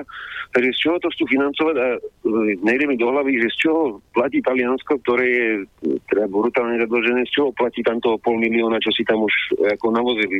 No, dobrá otázka. More. Uh-huh. Mm, dobrá otázka. Takže Ďakujeme to, no, ak, prípadne aj váš, váš, váš pohľad alebo pána Vítkoviča na, na, na ten dovoz toho obohatenia. Necháme hlavne Mariana hm? hovoriť. Dobre, ďakujem pekne. OK, ďakujem, do počutia. Ďakujem, ja sa vrátim k tým ochovcem ešte, alebo týmto veciam. E, dneska nejaký právnik, a to je, ináč to je dobrý postreh, otvorene povedal v hospodárských novinách, že je úplne ako budete mať novelu zákona verejného obstarávania, vždy sa to bude nejakým spôsobom motať. Lebo to je práve o tom, že keď začneš zadávať akékoľvek obstarávania, malé, veľké, podprahové, neviem aké, súťažami elektronickými alebo priamými písomnými tendrami, EU tendrami, samozrejme podľa uh, vojestníku Európskej únie a tak ďalej, E, spôsobom, že ideš do technologických špecifikácií toho, čo robíš a ideš do technologických špecifikácií podrobných v konkurenčnom prostredí. To znamená, že viacero firiem je schopných dodávať niečo takého, či je to technológia, či sú to iné, iné ako špecifickejšie záležitosti, kde je viac toho rozumu ako zhmotneného a tak ďalej tak máš obrovské množstvo, nepreberné množstvo, je úplne jedno, ako tie súťaže organizuješ, toho, aby si si dohodol výsledok tej súťaže. Či už monopólne, či duopólne, či s desiatimi účastníkmi, či s dvoma. Tieto veci sú dávno aj v ekonomickej teórii zdokumentované. Ja som to aj spomínal, že toto predsa to, za to stal Nobelovku vykrytie svojho času. Ako, oni sa vôbec nič nenaučili. Čiže, čiže tam treba, ja, to sa aj robí zrejme už, ale tam treba asi použiť naozaj ten sedliacký prístup, alebo nazvime to tvrdá lopata, alebo ja neviem, čo to je sekera chcete CT do nemocníc. No tak povedzte, všetky štátne nemocnice si budú v jednom termíne, ak potrebujú, a ktoré potrebujú kupovať CT, dáme, nebudeme kupovať najdrahšie zrejme, pretože by sme to e, pre, toho, pre tú priemernú potrebu nejakú asi nevyužili. Kúpime dve, ešte nejaké drahšie, čo ja do univerzitných nemocníc alebo do krajských nemocníc, nejakých spádových. Ale proste zoberieme 50 CT naraz, alebo 35 CT ja viem, to je taký ľudový príklad na, na, naozaj toto. A že tam budú súťažiť stále tí istí svetoví výrobcovia, to je úplne jasné, však vyrába to 6, 7, 8 firiem, ktoré to vyrábajú ako špičkovo a chodia s tým po celom svete a vrátane servisu. No a čo sa deje u nás? No potom sa nadáva na štát, že štát je praštený na hlavu. No, tak ale eh, keď po nemocniciach súťažíme individuálne tieto CDčka, v jednom prípade vyhrá, vyhrá Siemens, v druhom prípade vyhrá jak sa tá popradská firma Motriková, som zabudol. Ja, radšej. No nie, prečo nie, veď to treba o tom no, hovoriť. Neviem, no, no. Tak neviem. A potom v, dru- v, v ďalšej súťaži vedľa v meste vyhrá tá firma z Popradu a Siemens je druhý, no viete, toto je samozrejme zábava. Uh, tam idú miliardy, milióny, nikto to nekontroluje a žiadna novela zákona, žiadne verejné obstarávanie to nezmení. To hovorím otvorene. E, obstarávanie diálnic prostredníctvom 7-8 kilometrových úsekov, akože technologicky zložitých alebo komplikovaných. To preboha, toto to, to, to, to, to kto vymyslel? Ako. Nebudem sa to, tomu ďalej venovať, pokiaľ ide o, o, o migrantov. Slovensko je jednoducho takto. Slovensko pri akejkoľvek dobrej vôli, treba aj súčasné vlády, alebo aspoň časti ľudí tam, lebo u niektorých pochybujem, že by existovala nejaká dobrá vôľa, vrátane opozície, tak e, nie je schopné zmeniť systém politický a ekonomický vzájomného zaklínenia sa tzv. rotujúcich e, politických e, marionetových elít.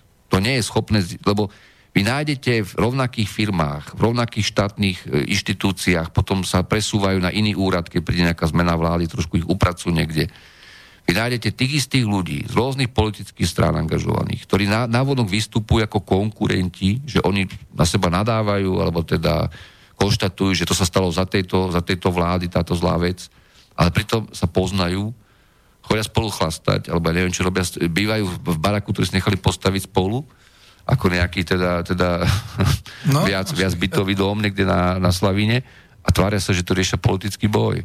Toto je, toto je nereformateľná krajina z tohto hľadiska. Tu treba ísť po tých pravidlách a po nastavení štátu cez ústavu a tak ďalej. To je zbytočné teraz tu, že či niekto má v preferenciách 12%, či 10, či 16, tak ničomu.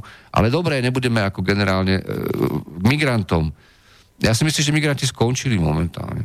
Ako to, čo uvidíme rok, dva, tri, a to súvisí aj s tým, čo som s tým začal trochu, tá situácia je neriešiteľná aj finančne, tá situácia je produktívnosť je neriešiteľná. Migranti v takej štruktúre a takým spôsobom, ako sem prichádzali 2015, 16 a tak ďalej, nemôžu nejakým spôsobom pomôcť Európskej únie a tým krajinám v riešení nejakých demograficko-ekonomických problémov alebo sociálno-poistných nebude. Je úplne zbytočné písať štúdie o tom, že v Španielsku migranti prospievajú ekonomiky, alebo posielajú lebo španielský export do krajín, z ktorých prišli migranti, vzrástol, pretože ja neviem, e, okrem tých peňazí, čo posúvajú, tak asi aj viac tovaru tam posielajú, alebo tie firmy majú nejaké kontakty. Je úplne zbytočné e, argumentovať príkladmi z migračných vln do Spojených štátov z 19. 20. storočia, to boli úplne iné motívy a ekonomická štruktúra tých migrantov. A nie len homogénna, nie z rôznych štátov bola rôzna štruktúra. Niekde boli viac, e, s prepačením bezemkové a emigrovali, migrovali, pardon, niekde menej sú rozdiely medzi migráciou z Talianska napríklad v tej dobe, alebo aj z škandinávskych štátov, Rakúsko-Horska bývalé a tak ďalej. Ale, ale tieto príklad dneska nemajú žiadny zmysel. To znamená, to, čo Merkelová teraz musela spraviť, nielen kvôli Zehoferovi a nielen kvôli tomuto problému, lebo tých problémov v Nemecku je viac, e, aj ekonomických, nielen, nielen tento problém.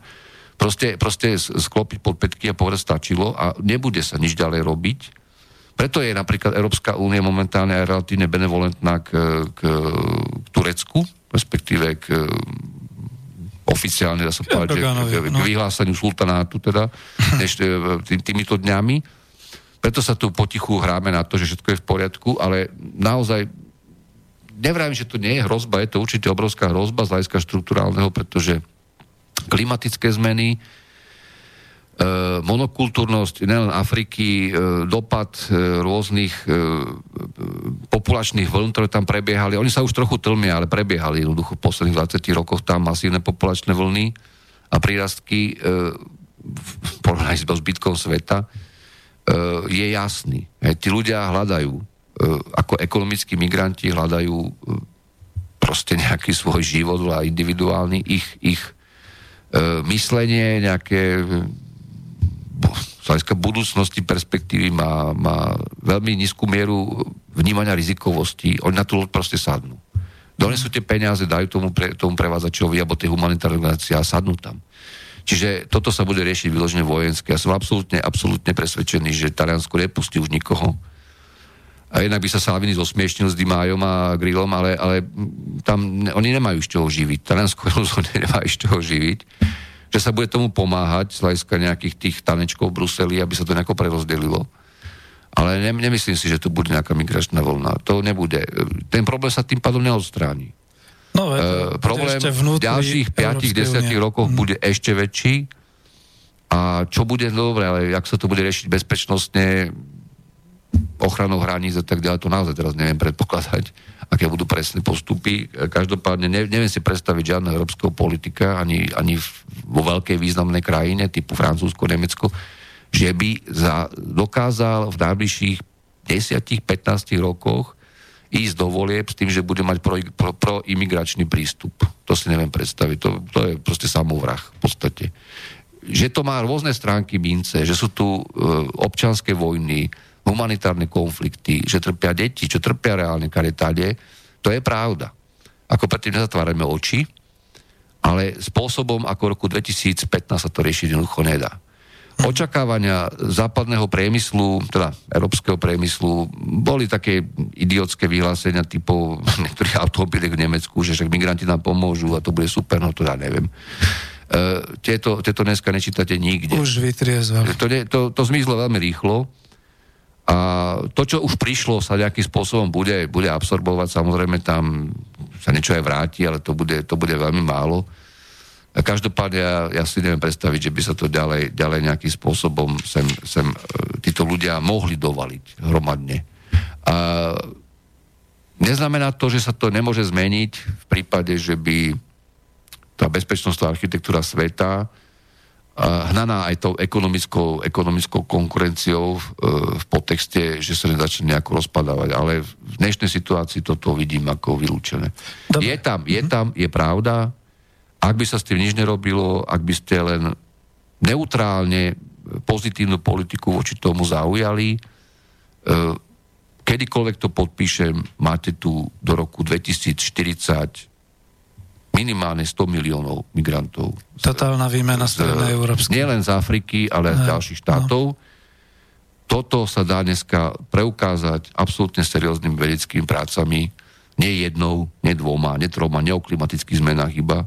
Práve naopak, o dopadoch globálnej rikardianskej konkurencie na, na rozdelenie produktivity jednotlivých regiónov, a na uživiteľnosť, uživiteľnosť, elementárnu uživiteľnosť, tam nejde o nejaké, že má väčší plat, menší plat, má zamestnanie, na elementárnu uživiteľnosť e, populácie jednotlivých štátov na svete a jednotlivých kontinentov. To si pekne povedal aj za mňa. Ja som ťa za to nechcel zastaviť, ale v podstate máme veľa mailov, tieto telefonáty nás trošku odklonili, ale odpovedal si poctivo a správne a plne súhlasím s tebou, ja to mám vo svojich reláciách, že pokiaľ sa pôjde ďalej týmto trendom, tak v roku 2050 tu bude vymenené stredoeurópske obyvateľstvo. To už nejde o to, že je to nejaký nacionalizmus. To je to, čo sa odohralo nakoniec aj v Latinskej Amerike, keď indiáni skončili na Jamajke a v južných štátoch a Spojených štátov amerických. Takže toto by nás čakalo, ale chvala Bohu, asi to už zastavili.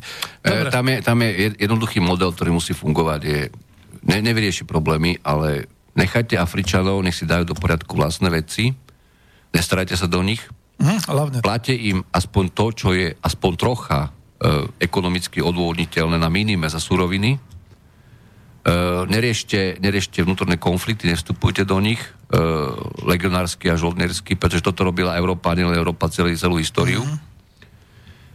Nebude v, v Afrike väčší pokoj kvôli tomu hneď, ani, ani na Blízkom východe a na Strednom východe, ale bude väčší určite časom.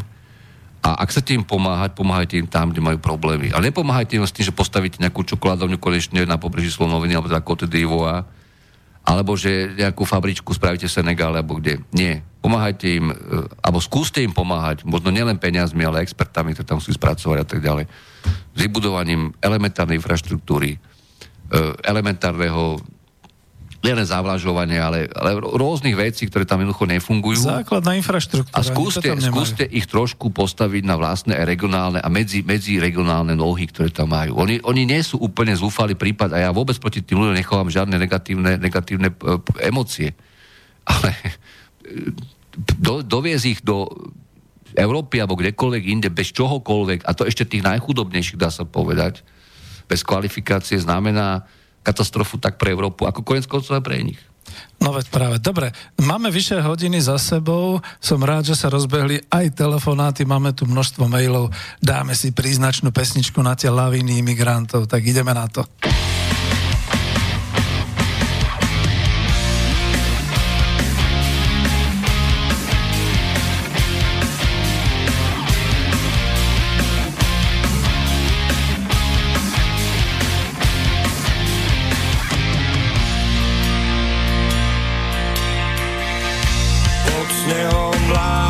Čaká na svoju chvíľu.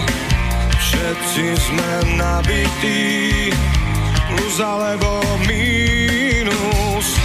Hádam sa nestretnú, dva rovnaké boli. Občas sa zrazíme, často to bolí. Ak chceš zabudnúť, tak zabudni možno to príde pomaly. Ak chceš zabudnúť, tak zabudni, raz ťa to aj tak zavalí. Ľuďom triemu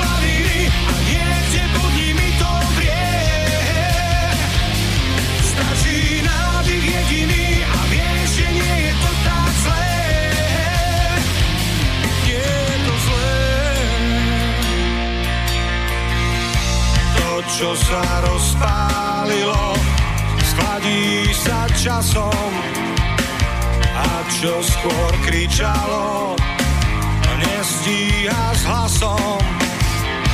Lepšie byť vzdialený, ako si byť blízky. Niekto sa z výšky díva, aj keď je nízky. Ak chceš zabudnúť, tak zabudni možno to príde pomaly. Ak chceš zabudnúť, tak zabudni, raz sa to aj tak zavalí.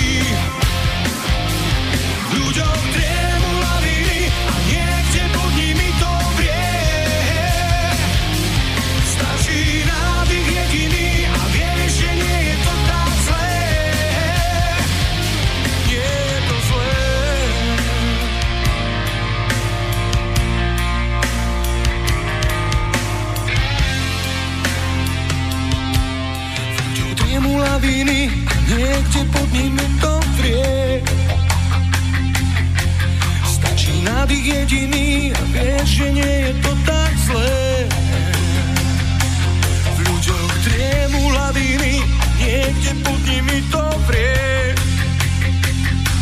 Stačí nádych jediný a vieš, že nie je to tak zlé. Ak chceš zabudnúť,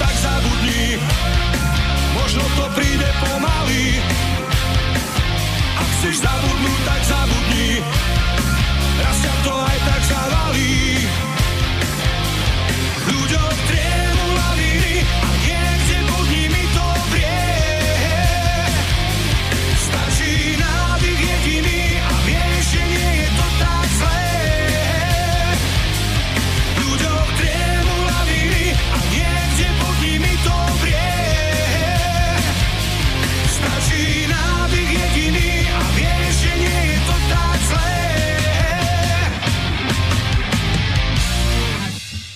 Takže sme naspäť po malej prestávke.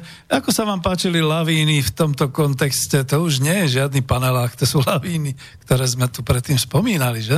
Takže sme späť. E, Máme veľa mailov a keď budete aj telefonovať, pozor, snad do nejakej tej desiatej. Musíme dneska končiť o 22.30 z technických dôvodov. Štúdio Banská Bystrica nás požiadalo, takže nič sa nedá robiť, ináč by sme tu boli aj do polnoci, ale snad to nebude posledné stretnutie, ktoré robíme. Mail, ktorý došiel od Sergeja. Dobrý večer, zdravím vás oboch. Chcem sa opýtať pana Vitkoviča na názor ohľadom obchodnej vojny medzi Spojenými štátmi a Čínou. Ako sa to konkrétne dotkne Slovenskej republiky? Ďakujem. Myslím, že niečo si už začal, ale ja som ten de- mail ešte dal, aby sme dokončili tú tému a môžeme ísť ďalej. Mm, tak, ja osobne... Uh, Trumpová politika je politika udržiavania politického, nazvime to, uh, jak sa to volá, húspenina. To znamená, každý deň sa niečo deje. to jeho tweetovanie to už každého otravuje aj, aj ľudí, ktorí pôvodne nejakým spôsobom ho možno aj navádzali na niektoré veci. Keď ste videli vyjednávania návara ľudí okolo Trumpa ohľadom rôznych taríf, cieľ, množstevných obmedzení, útoky na VTO, útoky na rôznych obchodných partnerov, ktoré potom zase odvolávali alebo teda korigovali e, čínske, čínske prestrelky k tomu. V zásade zatiaľ, čo reálne platí, sú tie, sú tie clá na ocelové výrobky a na, na hliník. E, tam je samozrejme problém ten, že spustu vecí z toho, čo takto by trochu zdrážili alebo zdrážia, tak vlastne USA dneska nevyrábajú tých profilov, ktoré potrebujú. No dajme tomu, že to technologicky investične zvládnu, ja neviem ak chcú akože teda stredodobo horizonty nejako oživiť ten ich rast belt alebo tie ob, o štáty a oblasti, kde sa toto v minulosti viac e, produkovalo a kde to tam žilo týmto. Každopádne nie som pesimista, pokiaľ je napríklad od clá na auta. Tam nápady typu zaviesť 30% clá európske auta, k čomu povedú tie clá, ako tieto nápady. E, colná incidencia na dovoz e, európskych aut do USA dneska je asi 3,2%. E, úroveň cieľ na dovoz amerických aut do Európskej únie je asi 6,3%, pričom ten dovoz amerických aut je asi 9 miliard ročne a tých európskych asi 44 e, do USA. Čiže je tam jasne, tá pozícia Európy je, je, je zraniteľnejšia koľko Slovensko konkrétne vyváža priamo aut do USA, to nie je smerodatné, pretože Slovensko samozrejme z toho autového priemyslu už dosť rozvinutého má mnohé navizujúce výroby, má rôzny podiel pridané hodnoty vlastnej, ako naše národné, nazvime to takto, keď to úplne presne sa nedá, nedá vyčísliť, e, na tom, čo robí pre čo konkrétne automobilky to produkujú, v ktorých profiloch e, jednotlivých tried aut a tak ďalej, platformiem. Čiže tie, tie analýzy, čo prišli, že my na to doplatíme, že nám to chytí, ja neviem, 0,6% HDP a podobne považujem za značne nepresné v tejto, v tejto konštelácii a takto sa to úplne počítať nedá mechanicky. Nemám nejakú veľkú obavu o toto. Slovensko je v automobilovom priemysle pomerne dobre pozicionované, pokiaľ ide o to, že kde, e, čo všetko vyrábame, či kompletizačne, či dodávateľský, čo montujeme, kam to posielame a tak ďalej. Tá pozícia nie je až tak zraniteľná, ako by, ako by sa na prvý pohľad z nejakých um, momentálnych výkrikov Donalda Trumpa alebo niekoho podobného mohlo zdať. Dokonca by sme prežili aj nejaké tie americké celá si myslím v tomto ako veselo uh, s minimálnymi dopadmi. Ostat, iná otázka je, že či uh, Trumpov ekonomický tým všeobecne je veľmi infantilný. Larry Kudlow, hlavný ekonomický poradca, to je, to je stopčekár z novín. Ten ako v živote nerobil žiadnu ekonomickú analýzu poriadnu. Volá vás niekto? Otázka, hm? či sa s do Amerike smeje, alebo nie, nie, nie, nie je úplne hlavná. No prosím. code is 4, 1. No nie, to už, to už ne. Tak dobre, pokračuj ďalej. Uh, každopádne, oni sa snažia získavať vnútropolitické body, Trumpovi hrozí aj v voľbách senátnych niekoľko porážok e, v štátoch, ktoré získal v voľbách, konec koncov Ohio a tak ďalej, čiže uh, americkí demokrati sa rozčlenili. Ten, ten starý, starý blok Nancy Pelosi, Schumer a podobne, títo kšeftári vlastne, ktorí boli ešte okolo Clintonovej, tí, tí sú zahnaní už do takej tej uh, defenzívy vnútornej kritiky v rámci strany a vznikajú nové, nové odnože demokratov, socialistické sa volajú, ale to samozrejme nie je to v našom európskom ponímaní, s novými politikmi, ktorí sa driapu hore, e, viac menej po tej línii Bernie Sandersa a podobných typov. Čiže Trump musí veľmi, veľmi e, zvážovať a nechať si vysvetliť. A on si to nechá vysvetliť nakoniec. Ja som to úplne presvedčený, že či Američanom zniží blahobyt, doslova produktovo-peňažný blahobyt, bežnému Američanovi tým, že mu zdraží alebo zneprístupní lacnejšie zahraničné výrobky. Nielen čínske. Hej. Toto je problém, ktorý oni vážia momentálne dosť presne. E, dneska si to nájdete sami, lebo ja som sa už na tom smial. E, trošku, trošku také detinské, ale je to pravda. Ja som ten graf dával na Facebook asi pre pol rokom. Bol myslím, že z analýzy Inštitútu pre Economic Policy Institute amerického, kde ukazovali, že čo reálne priemerné americké domácnosti alebo spotrebiteľi najviac zdražilo a najviac zlacnilo od roku 95, od štartu globalizácie vlastne. Tak najviac vlastnili televízory, o 100%. to je ako, alebo takmer o 100%. Čo je samozrejme e, vec, ktorá, ktorá je v Spojených štátoch prakticky kompletne dovozová. Najviac zdražili poplatky za zdravotníctvo náklady, učebnice, študentské použičky a tak ďalej. Čiže americký problém, inflačný, distribučný a nerovnostný je vnútorný problém. Podobne ako v ďalších štátoch. U nás tiež najviac zdražili za posledných 20 rokov a viac. Po tom prvom cenovom šoku po liberalizácii roku 91 veci, ktoré platíte u lekára navyše, halabala, e, do školy, e, ktoré predtým zabezpečoval štát, respektíve sa snažil nejakým spôsobom zabezpečovať, či už dokonale alebo menej dokonale.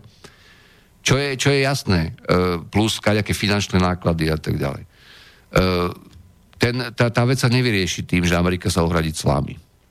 Zatiaľ netreba robiť paniku, zatiaľ sa neprešlo na množstevné kvóty, e, čo by bol o mnoho horší prípad, keby sa začalo sortovať doslova maximálnym stropom dovozu niektorých komponentov, výrobkov a tak ďalej do Spojených štátov. Tam by bol dopad o mnoho tvrdší aj na, na partnerov typu Čína, Južná Kórea, ale aj Európa.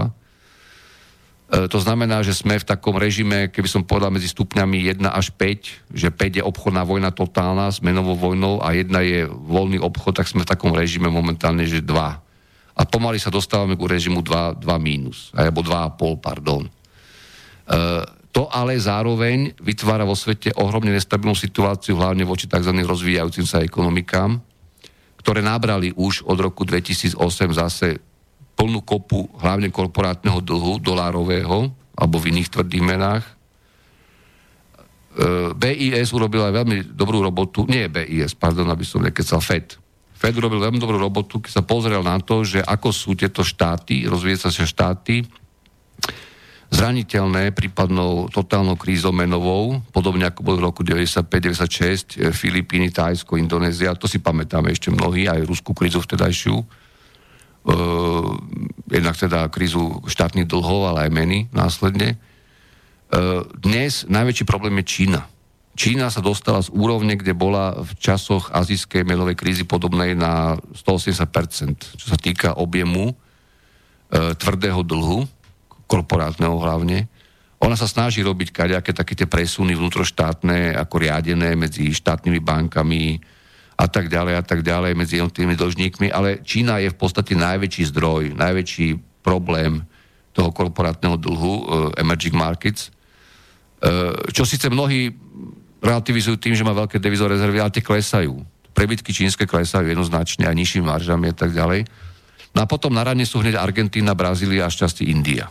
Aj to sú tie najviac ohrozené ekonomiky. A to sú aj veľmi veľké ekonomiky, treba otvorene povedať paradoxne Polsko, Maďarsko, ktoré sú zaradzované ešte stále medzi emerging markets, pretože nie sú členmi Európskej menovej únie, e, sú, sú oproti roku 95-6 e, fakticky na nule. Tie sú úplne čisté z hľadiska zraniteľnosti týmito dlhmi. No aj Turecko konec koncov, ktoré je momentálne turbulentnej situácii a bude ešte len, tiež nie je tak zraniteľné ako v dobách, kedy tam otvorene vypukovali aj v súvislosti s globálnymi procesmi tie, tie úverové krízy. E, čo ale neznamená, že, že, že práve Turecko nebude asi zrejme najbližšie mesiace najväčší, najväčší problém nestability. E, všimli ste si určite, že prezident Erdogan menoval vlastného zaťa za šéfa ministerstva financií a štátne pokladne teda, to je taká zdvojená funkcia v podstate zrušil posledného klasika z tých reformných vlád Simseka. Áno, ja som veľmi zvedavý, čo z tohto bude. Turci majú garantované splatnosti e, korporátnych dlhov dolárových za kurz medzi 4,2 a 4,6 do 24. júla tohto roka. To bol taký prevolebný ťah. Regulovaný kurz pri splácaní dlhov, to je tiež veľmi neštandardný nástroj. S tým, že 24. júla zasada Turecká národná banka, ktorá teda Eh, vzhľadom k tomu, aká je v Turecku inflácia a aký, aký je ten kurz volatilný momentálne historicky najviac, tak uh, bude mať veľmi ťažkú úlohu. Ak dvihne sádzby, prídu si domácu ekonomiku, ešte viac horší tú situáciu. Ak ich nedvihne, spustí útok na menu, čiže veselo cez 5 lír za dolár. Nechcem to, nechcem to privolávať, ale tá politika, mm, ako, to sa nedá oklamať. Ne? Medzinárodné finančné trhy a špekulanti sa nedajú oklamať pokiaľ má štruktúrálny problém, a má, pretože 230 miliard korporátneho dlhu v Turecku za posledných e, cca 15 reformných rokov, akože aj úspešných šťastí, e, oproti 23 miliardám devizových rezerv v dolároch je veľmi slabá pole palebná síla, čiže teda veľké nebezpečenstvo. Takže svet je nestabilný. Nie je nestabilný kvôli Trumpu. Trump je, Trump je faktor, ktorý e, mnohí ho považujú za nerozmýšľajúceho politika, alebo za politika, ktorý, ktorý robí niečo len preto, že, že tlačí egoisticky seba do nejakých pozícií. Uh, nie, Trump je, Trump je v pohode v symbióze s Wall Streetom a robil rok, rok a pol robil presne to, čo chlapci z Goldman a tak ďalej s čím prišli, konec koncov mali u seba. Uh, ale teraz sme na limite. No. Išli sme hore so sadzbami americkými, už, už to bude opatrnejšie. Európska únia bude reagovať, teda Európska centrálna banka bude musieť reagovať, pokiaľ tvrdí, že infláciu dosiahla na 2% a vyššie teda po prípade. Čiže euro by teoreticky malo ísť hore, pretože dnešný, dnešný, dnešný diferenciál pochopiteľne je neudržateľný medzi výnosmi štátnych papierov, e, eurodenominovaných a dolarových. Ale najväčšie problémy sú skutočne v tom rozvíjacom sa svete. A ako sa, ako sa americká, americká vláda a administratíva, ako sa Európska únia vyrovná s Čínou, s, s Tureckom, s Južnou Latinskou Amerikou, to bude, to bude najbližší mesiacov hlavná téma v podstate, pretože akékoľvek spustenie menovej vojny globálnej bude znamenať e, definitívny nôž do chrbta tej globalizácie, ktorá sama o sebe je problematická. E, menové vojny budú prebiehať klasickým overshootingom. To znamená, kurzy sa budú prestrelovať kvôli exportu totálne dole, čo by pri štruktúre vývozu Brazílie, Argentíny, Turecka konec koncov, ale aj Číny šťastie ešte aj ďalších ešte menej rozvinutých štátov znamenalo veľmi zlé časy pre, pre európsky export.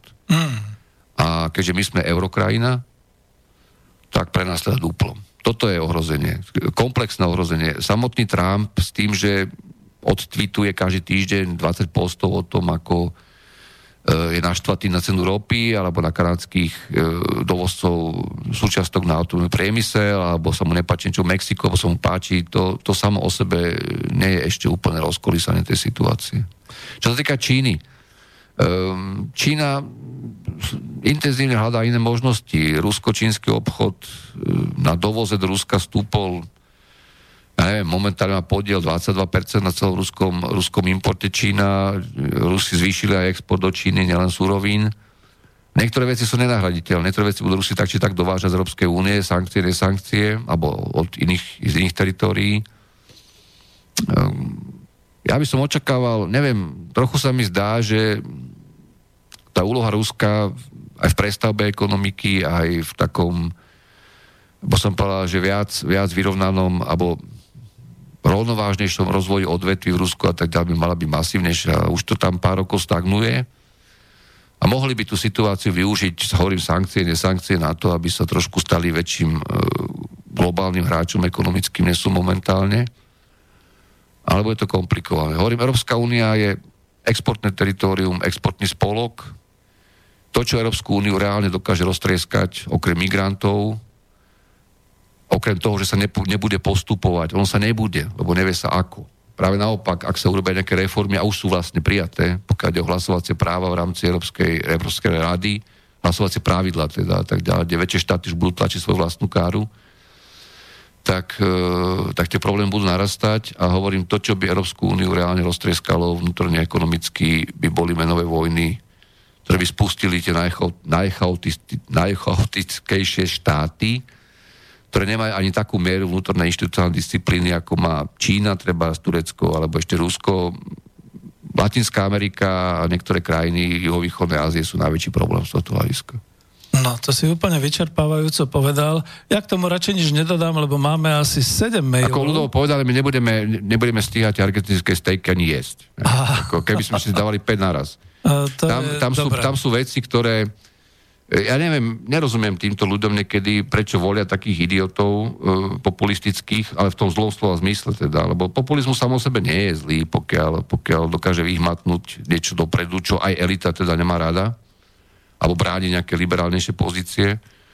Ale ja keď som videl, či Macri išiel do argentinských volieb, čo potom narobil tam po Kirchnerovej, ktorá tiež nebola zázrak, a predtým samozrejme Argentina 2002 skrachovala úplne na drevo, tak som si povedal, to skončí strašne. A to aj skončilo. Alebo no. končí to. Tak nie, to argentínske meso si môžeme odpustiť, my máme aj domáce, človek by radšej chcel skutočne domácu hovedzinu. A tým sa dostávam takým mostikom aj do mailov. Mimochodom, telefon už máme asi zablokovaný, pretože nám začali volať tie strojové automaty z Illinoisu a z Georgie a z podobných, a sme obľúbení aj v Spojených štátoch amerických. Žiaľ Bohu, zablokovali telefon, takže už ani radšej nevolajte. E, to je tá problematika a ten mostík k tým našim potravinám som si dovolil urobiť, pretože určite poznáš Antona. Anton z Oravy nám píše, zdraví nás, pán Vanka, pán Vitkovič, pozdravujú vás, pozdravujú vás mali polnohospodári z Oravy. Vieš, kde sme boli v Tvrdešine spolu? Takže pozdravujeme naspäť. Ďakujem. Pán Vitkovič, prosím, nelinkujte už toľko kníh, pretože nestíhame ich kupovať. Mám otázku, hovorí Anton. A aké opatrenia v daňovej, prípadne právno-majetkovej oblasti by mala Slovenská republika prijať, aby sa konečne zastavil šialený rast cien nehnuteľností pre obyčajných ľudí? To sa pýta Anton. Hm. Ale raz, rastie nehnuteľnosti hm. regionálne, jednak roz, rozdielne podľa jednotlivých oblastí na Slovensku, to vidia aj slepí čo je Bratislava, čo je Košice, Nitra, neviem teraz a tak ďalej, ale zároveň aj v rámci tých mikroregiónov, to znamená meské versus nejaké menej, menej meské alebo menšie mesta, vidiecké a tak ďalej, je doslov transformácie bez akékoľvek srandy. Uh, ja mám takú, idú komunálne voľby konec koncov, hej, a to, čo sa tam hlási, v Bratislave napríklad, to je niečo neuveriteľné, ale už, už viem presne, ako to dopadne, ako sa zahra komédia zase, že toto nie je náš kandidát, v skutočnosti je to náš kandidát. Aj po mestských častiach. E, teraz e, otázka na všeobecné publikum, nielen na Oravu. E, tieto komunálne voľby 10. novembra, myslím, budú to je posledná šanca, kedy môžete zastaviť, špeciálne v mestách typu Bratislava, Košice, Bystrica, Nitra a tak ďalej, vo väčších mestách, ktoré priťahujú teda tie developerské muchy, kedy môžete zastaviť absolútne rozkradnutie mestského majetku a absolútne rozkradnutie verejného majetku, verejných budov, e, porušenie všetkých územných plánov, ktoré ste si kdekoľvek popríjmali v mestských častiach alebo na centrálnom nejakom magistráte. Lebo to, čo ja vidím v Bratislave, čo sa chystá, ako sa nechajú doslova vyhniť, splundrovať debilnými argumentami verejné budovy, ako sa prenajímajú súkromné, súkromné priestory pre štátne úrady, ako sa celé ulice, celé, celé objekty, celé, celé pozemky spoja o rok, dva, tri po voľbách, keď sa zvolí vhodný kandidát, ako sa hovorí, ako sa teraz v Bratislave opravujú cesty a rozšírujú a robia e, kruhové objazdy tam, kde bude budúca výstava. Medzi nami to už aj slepý vidí tento prístup za štátne prachy alebo za komunálne, to je jedno. Tak to, to hovorím, slepí vidia. Slepí vidia, hluchy počujú, ale stane sa opäť ten zázrak slovenský, že ľudia pôjdu 10. No, novembra a budú voliť tých istých vyskúšaných e, kabelárov a idiotov, ktorí zastupujú developerov už dnes. A najväčšia sranda bude ešte, že títo sa budú medzi sebou hádať, že kto je väčší kabelár. Uh, ja nerozumiem tejto krajine. V roku 2000, koľko to je teraz, bol taký štátny tajomník na doprave za počiatka, ktorý teraz je niekde v Tadžikistane, či kde je vysunutý robiť nejakého poradcosti pre penzijné reformy, istý Pálko. Slub, sluboval nový stavebný zákon. Kde je nový stavebný zákon? To je prvá vec. Druhá vec, ako je možné, že v Bratislave, ktorá má 17 mestských častí samozprávnych plus magistrát, ako je možné, že v Košiciach, ktoré majú 22 mestských častí, to je asi svetové unikum, a plus magistrát, v Bratislave je 180 poslancov dokopy v mestských častiach, 40, 42 na meste ešte, v Košiciach je 272 poslancov v mestských častiach dokopy, plus 44 či koľko na meste. Čo títo ľudia robia? Ako mňa vôbec nezaujíma debata typu nezávislý, závislý, neviem aké koalície, lebo to všetko je jedna pakáž. Doslova. A keď vidím len v mestskej časti, kde žijem, že čo sa chystá v týchto voľbách, a aké nezmysly a kampane sa už teraz a antikampane pripravujú na to, aby nakoniec bol zvolený ten najlepšie poslúchajúci developerov kandidát, tak proste nie tomu takmer zábrany, by som povedal. Teraz poprosím ľudia, teraz naozaj nehovorím za seba, ktokoľvek máte rozum, máte technické vzdelanie, robili ste na nejakej, ja neviem, v nejakom stavenom podniku, v okresnom podniku služieb, ste súkromní podnikatelia, E, angažovali ste sa v niečom ekologicky, je, je úplne jedno. Ne, neznášam slova aktivista, ale naozaj je mi to úplne jedno. Píšete blogy, máte prehľad o tom, ako sa nakoniec e, dosiahne kýžený výsledok volieb. Prosím vás, kandidujte. Kandidujte, urobte si nejakú platformu, ja neviem, za lepší Ružomberok, alebo lepšie, lepšia Vrakúňa, alebo ja neviem, čo chcete. Kandidujte, vykašlite sa na všetkých, čo tam sedia dnes. Doslova, do písmena na všetkých to, čo sa v Bratislave napríklad pozlietalo už teraz e, s kandidatúrami za starostov mestských častí, poslancov a tak ďalej, to je odpad nepredstaviteľného rozmeru, úplatkársky. A pritom sa ešte navzájom napadajú, že kto je teda ako začal odpovedný. A všetky ceny nehnuteľnosti, e, tie zázraky typu, že v Bratislave máte drahšie nehnuteľnosti ako vo Viedni, že Bratislava nemá žiadnu komunálnu výstavbu bytov napríklad, serióznu. Hej. Viedeň má, v pohode. E, iné mesta na Slovensku, že sa nič neurobilo s nájomnými bytami, systematické bytmi, pardon. Že neexistuje nejaká premyslená a výrazná štátna podpora bývania. Nehovorím o stavebných sporiteľniach, ktoré budú ešte priškrtené a úplne odpálené samozrejme. Čo za čo si môžu čiastočne aj sami, musím povedať. E, to všetko je zámer. Tu sa ide rozkradnúť, rozpredať pospájať posledný intravilán miest, ale aj extravilán, keď treba, ktoré sú ekonomicky zaujímavé, či polohou, či reálnou nejakou sústredením tých ekonomických činností, kde je dopyt po bývaní a napriek sprísneným hypotékam a tak ďalej a tak ďalej sa pôjde do absolútneho e, zrealizovania všetkých developerských pod rôznymi firmami poskrývaných snov hlavných slovenských finančných skupín, môžem ich kľudne vymenovať, GNT, Penta, nejaký menší, ktorí vlastne v každom, v každom regióne, v každom meste majú, majú rozpracované svoje volebno-developerské projekty. Je, je, ich netlačia peniaze. Oni nastávajú dráho, nekvalitných peniaze netlačia, pretože s tým, čo majú za sebou, čo dokážu si cez kaďaké aj pološtátne kšefty ešte požičať. Napríklad som spomínal SPP Infrastructure, čo je spoločný podnik štátu SPP a Ustreamu, kde tiež sedia. Dostanú sa, dostanú sa k prachom. Im, im je jedno, že tie byty budú predávať 5-6 rokov, 7 a že držia ceny hore. Ich netlačí peta v tomto, pretože ten komplexný výnos z toho, ako to postavia, ako sa dostanú k pozemkom, ako podplatia samozprávu, ako obídu regulatívy, regulácie, rôzne náklady a tak ďalej tu tie poplatky z rozvoja územia a podobne, to sú smiešné veci, čo to oni stále preberajú, že čo tam všetko museli robiť, však sa povedať, ako to robia. E, toto všetko im tú, tú maržu vytlačí ešte, ešte, ešte nad pentiacké zdravotníctvo, tú maržu im vytlačí nad bežný priemysel, bežné polnospodárstvo, či väčšie, či menšie. Jednoducho je to vždy lukratívny biznis. Demografia, nedemografia. Oni to, oni to popredávajú, poprenajímajú aj cudzincom, expatom, ktorí tu pracujú v rôznych medzinárodných firmách a tak ďalej. Čiže s tým mhm. neurobíte nič. Pokiaľ nezačnete tvrdo regulovať fungovanie samozpráv, nezmeníte zákony o Bratislave, o Košiciach, nezmeníte ďalšie zákony o samozprávach, pokiaľ nezačnete týchto ľudí, ktorí raz sklamali v tých poslaneckých funkciách alebo e, starostovských, okamžite ignorovať z verejného života, okamžite bez akékoľvek že včera som bol SDK, dneska som toto, toto, toto nikoho nezaujíma tu. Lebo tak či tak, aj keby ste sa všetci, čo máte rozum a ste relatívne transparentní v tom, čo robíte, a robíte to na svoje triko a viete, čo to znamená verejný záujem a perspektívny verejný záujem, čo, čo je dneska, Keby ste sa všetci nejakým spôsobom prepracovali k nejakému volebne, volebnému výsledku a k nejakému zastúpeniu v tých samozprávach, tak aj tak tam títo developeri už teraz je úplne zjavne pretlačia prachmi a reklamov a antireklamov a kaďakými konšpiračnými hrami svojich ľudí. V konečnom dôsledku rozhoduje starosta, rozhoduje primátor, ten podpisuje kade čo, tesne pre voľbami, tesne po voľbách, čiže tam zastupiteľstvo môžu len pobľakávať podľa väčšného zákona. A keď môžu aspoň teda informovať verejnosť, čo sa chystá, čo sa deje. No ale to, čo teraz hovorím, kandiduje v Bratislave, už teraz, čo je známe, to, to presahuje moju fantáziu a to teda si buďte istí, že moja fantázia je dosť veľká, pokiaľ ide o podvody a lump, hlupy všetkého druhu.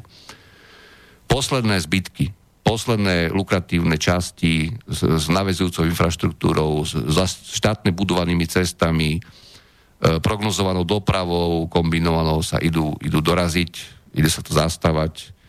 Tí, čo dneska si myslia, že kúpili niekde v tichej časti alebo v tichšej časti, budú o 3 roky čumieť ako puci, čo im postavia pod oknami.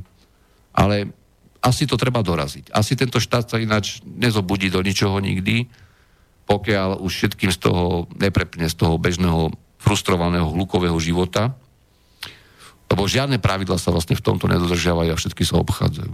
Čiže neviem, neviem, neviem nič optimistického povedať k tomu.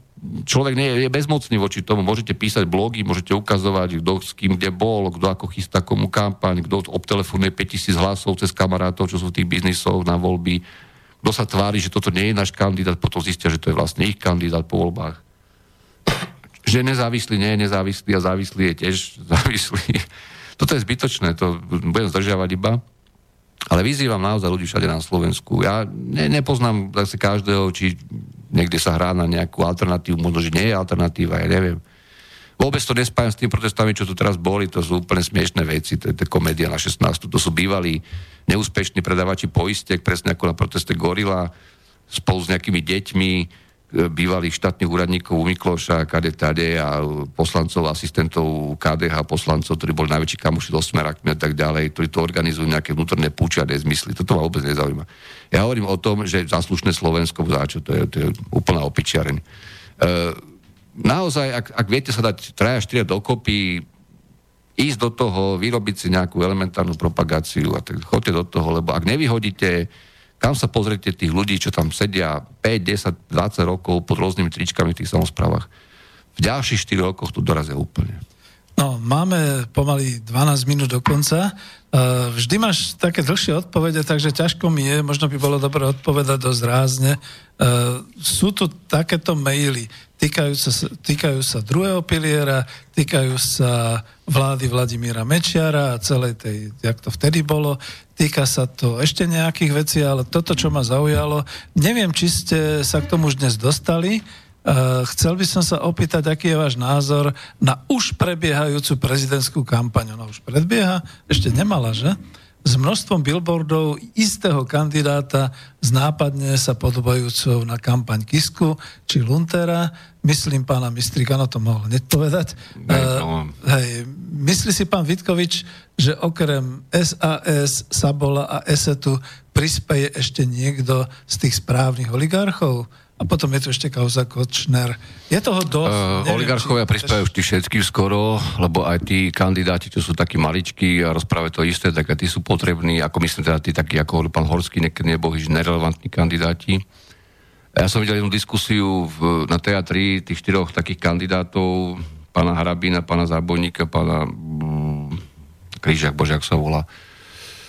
Uh, uh, ani to nepozeráme. uh, nie, nič zlom, pána, pána Chmelára a ešte, ešte, ešte toho človeka zo Sme rodina. Uh, no, to bola tragédia. Išlo ako, že jedna téma bola bezpečnosť imigrácie, ale to, ja neviem, o čom to bolo. A tie, tie diskusie tých lepších alebo väčších, akože niekto povie, že väčších kandidátov budú podobná tragédia.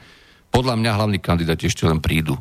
Momentálne z toho, čo človek vyčíta z absolútne jednoduchého psychologicko-volického profilu a sociálneho na Slovensku, aký reálny je, aj, aj regionálne, aj štruktúrálne, tak si myslím, že kandidáti typu Mikloška a podobne nemajú absolútne žiadnu šancu. Čudujem sa, že niekto také niečo vôbec navrhuje, ale kľudne nech skúšajú. Uh, veľkí kandidáti, ktorí budú pre druhé kolo, z toho rozbitého politického spektra, akože superiaceho typu smer a podobne prídu ešte len, takže podľa mňa toto sú také pred, pred, pred, pred kolá. Pokiaľ do pána Mistrika, ja osobne nepoznám, raz som ho niekde stretol možno náhodou, ale je to vedec, ktorý má firmu, ktorá je úspešná, v podstate ja nepredsednujem jeho úspechy, každopádne bol zakladným členom SAS, jeho názory na ekonómiu, ekonomiku, sociálne otázky boli prezentované na blogu v Trende, mal tam svoj času tam písal veľa blogov aj o podstate ekonómie a porovnal to s prírodnými vedami a teda a teda o podstate regulácie, o podstate nejakých alternatívnych systémov ekonomických voči kapitalizmu. Tie mi nikdy neboli sympatické a považujem ich otvorené za stupidné, ale to je otázka diskusie, teraz tu pán Mistrik nesedí. To, že predbieha kampaň, no čo ja s tým, ako tak asi je to u nás možné. Pokiaľ ide o porovnanie s pánom Kískom, tak to by som ako sa neodvážil akože IQ porovnávať týchto dvoch pánov. S tým sa nedá nikto porovnať. To je, to je neporovnateľné si myslím, ale každopádne ja teda nech tie voľby dopadnú akokoľvek.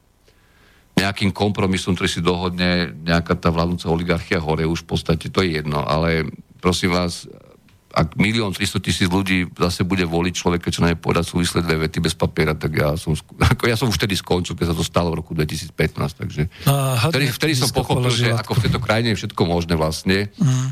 Bez ohľadu na to, že ono rozprávanie alebo výrečnosť nie je samozrejme kritérium nejakej skutočnej verejnej prospešnosti a odbornosti, ale zase sú určité minimálne štandardy, ktoré by mali byť dodržané, aj, aj určité transparentnosti, aj uveriteľnosť toho príbehu a tak ďalej a tak ďalej. Rozobrali sme to tu viackrát, vieme, na čom sa zbohatlo cez Quattro Triangel, vieme, ako to skončilo, vieme, ako to bolo predané.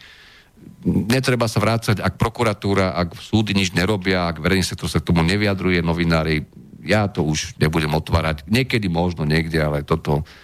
Pre mňa toto boli stratené, stratené roky na prezidentskom akože úrade, ktorý síce nemôže kade čo, ale môže dosť veľa vecí v zmysle ústavy a samozrejme ten tým ľudí okolo a podobne, to je čisto tragédia. E, ja osobne považujem to, to vyhlásenie ešte teda stále prezidenta na festivale Pohoda, že treba prezať voz za podľa mňa, ja neviem, asi, asi chcel vyvolať nejakú srandu, alebo... Nie je to extrémizmus? Nemala nie, nie, je to extrémizmus, nie, nie je to extrémizmus.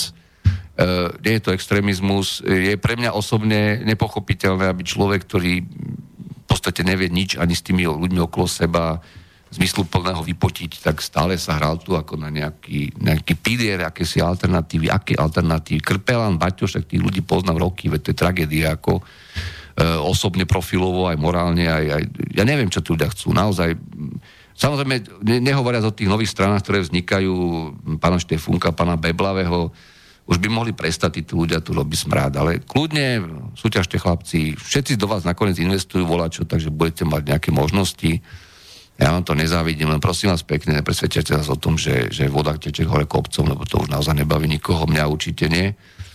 A hovorím, tie voľby budú ešte, ešte mať vývoj. Toto, čo teraz sa odohráva, to nie je nič, nič podstatné. Už sa až bojím dať ďalšiu otázku, ale čas nás tlačí. Pokiaľ ty si spomínal Mečera, ja som Mečera už niekoľkokrát hodnotil. Ja som Mečera zažil osobne x krát vo veľmi situáciách v histórii tejto krajiny, ktoré sa úplne opačne do dneska vysvetľujú. Jedna z, naj, z najpamätnejších situácií bol, bol postup Rurgasu po tom, čo Mečar s ľudským nedali SPP v roku 94 po voľbách, to si pamätám ako dnes. Aj následné veci, únos, únos Kovačovho syna a tak ďalej, také tie figurky okolo toho ako Kočner, Čilopták a podobné nezmysly. Toto riadil niekto úplne iný. Ale bez akékoľvek diskusie. Druhé kolo kuponovej privatizácie nebolo, bola dlhopisová, ktorá síce bola dobre myslená, ale horšie realizovaná. Každopádne dlhopis ste dostali preplatení všetci.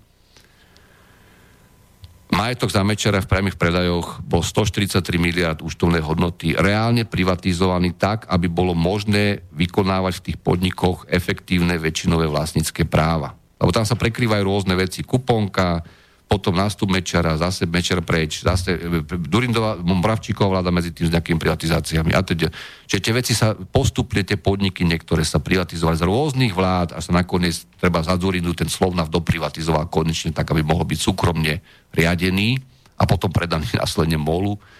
Ale e, voči tomu, čo sa odohralo po roku 98, pokiaľ išlo privatizáciu, zbavenie sa sieťových odvetví, ďalšie reformy, Mečiar, ak je demonizovaný dodnes, tak to už je potom asi problém toho, že asi ľudia, ktorí to chcú posudzovať silou mocov a stále vysvetľovať v médiách ako nejakú temnú, temnú dobu, nevládajú malú násobilku, pretože to sa dá všetko do poslednej koruny spočítať. Aj keď hovorím, niektoré veci sú, sa, sa navzájom prekrývajú. Hej.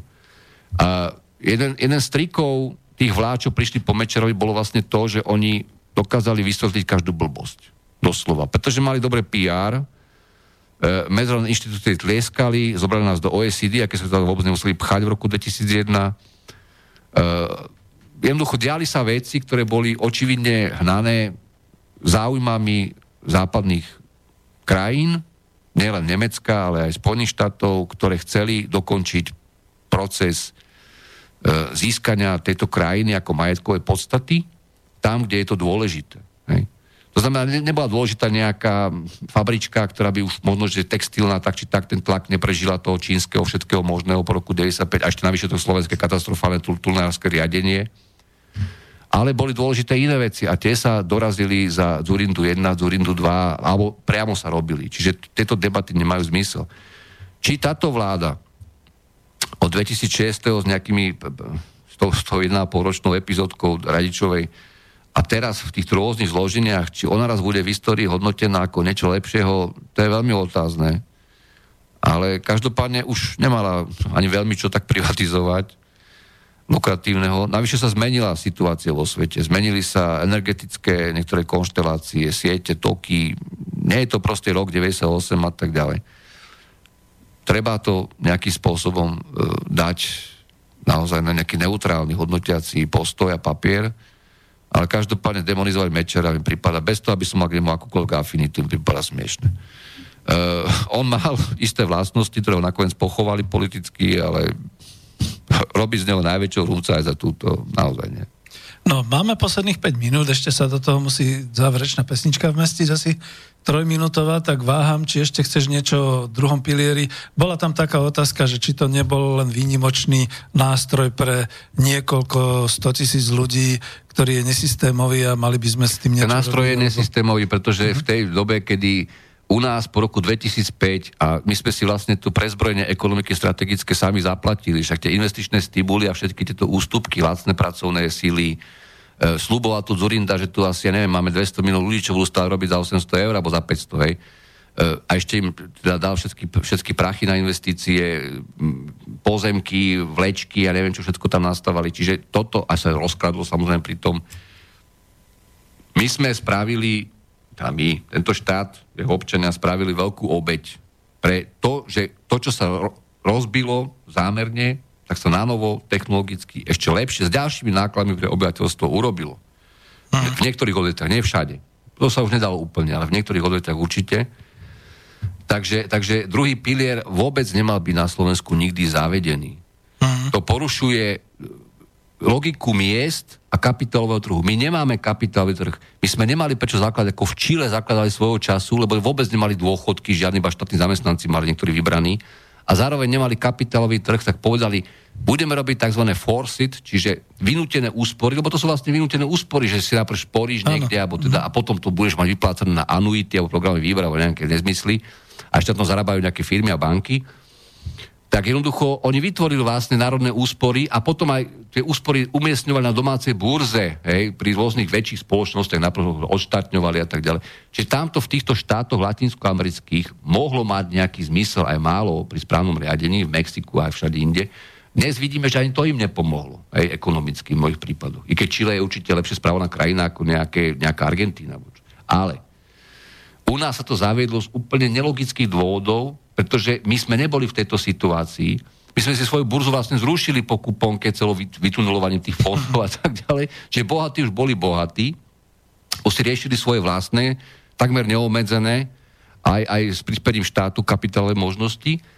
A my sme nepotrebovali argument rozvoja domáceho kapitálového trhu a úspor a zároveň keď tie peniaze sú umiestňované na zahraničných, ktorí by mali mať nižšiu alebo klesajúcu mieru výnosu hej, oproti krajinám, ktoré ešte rastú kapitálovo, alokačne. A návyše sme to urobili v dobe, keď boli mzdy veľmi nízke, podhodnotené voči produktivite, ešte potom aj dlhé obdobie, tak práve teraz, keď tie mzdy by mali dobiehať viac, sa vlastne ten druhý pilier už vôbec e, systémovo nedá obhájiť. Hmm. Práve naopak má by fungovať slušný, aspoň šťastný, solidárny prvý pilier to by mala byť alfa, omega celého finančného, eh, pardon, penzijného systému. Hovorím aj s doriešením. Ja, ne, ja nerozumiem ináč, toto, toto neviem pochopiť. Ja, ja nebudem vôbec riešiť Richtera, či je Brusič, alebo či, či je Zámočník. Pre mňa osobne neviem pochopiť, koľko peňazí by stálo, aby napravili najnižšie idiotské dôchodky, ktoré priznávali podľa vymerievacích základov väčšinou odpracovaných do roku 84.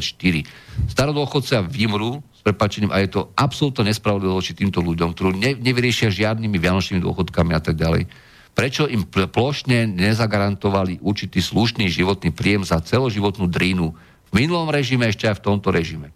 Hmm. keď dožubali v 2005 celý prvý pilier, celú solidárnosť a dožubali samozrejme aj tento druhý pilier. Aj tretí mimochodom, ten je veľmi slabo nastavený u nás. Marian, musíme Takže, končiť, žiaľ. Vážený, sadite si k tomu, doneste akékoľvek argumenty, ja veľmi rád prídem, len ja si neviem predstaviť s kým. Pretože každý príde a za ním bude hneď nejaká, nejaký, nejaký nápis alebo nejaké tričko alebo nejaká kabela, že DSSK alebo taký tunelár alebo hen taký. Ďakujem. Nie sme tu naposledy, určite sa stretneme. Každopádne ďakujem tebe a ďakujem aj poslucháčom, že nás doslova zaplavili mailami, telefonátmi. To znamená, že Marian príde aj na budúce. A dúfam, čo skoro. Dúfam, že to... Ďakujem veľmi pekne. Musíme končiť tak, tento raz dobre, ďakujem za bez pesničky, lebo už žiaľ Bohu čas vypršal. Ďakujem, do počutia, stretneme sa na budúce. Pekný večer ešte. Táto relácia vznikla za podpory dobrovoľných príspevkov našich poslucháčov. I ty sa k ním môžeš pridať. Viac informácií nájdeš na www.slobodnyvysielac.sk Ďakujeme.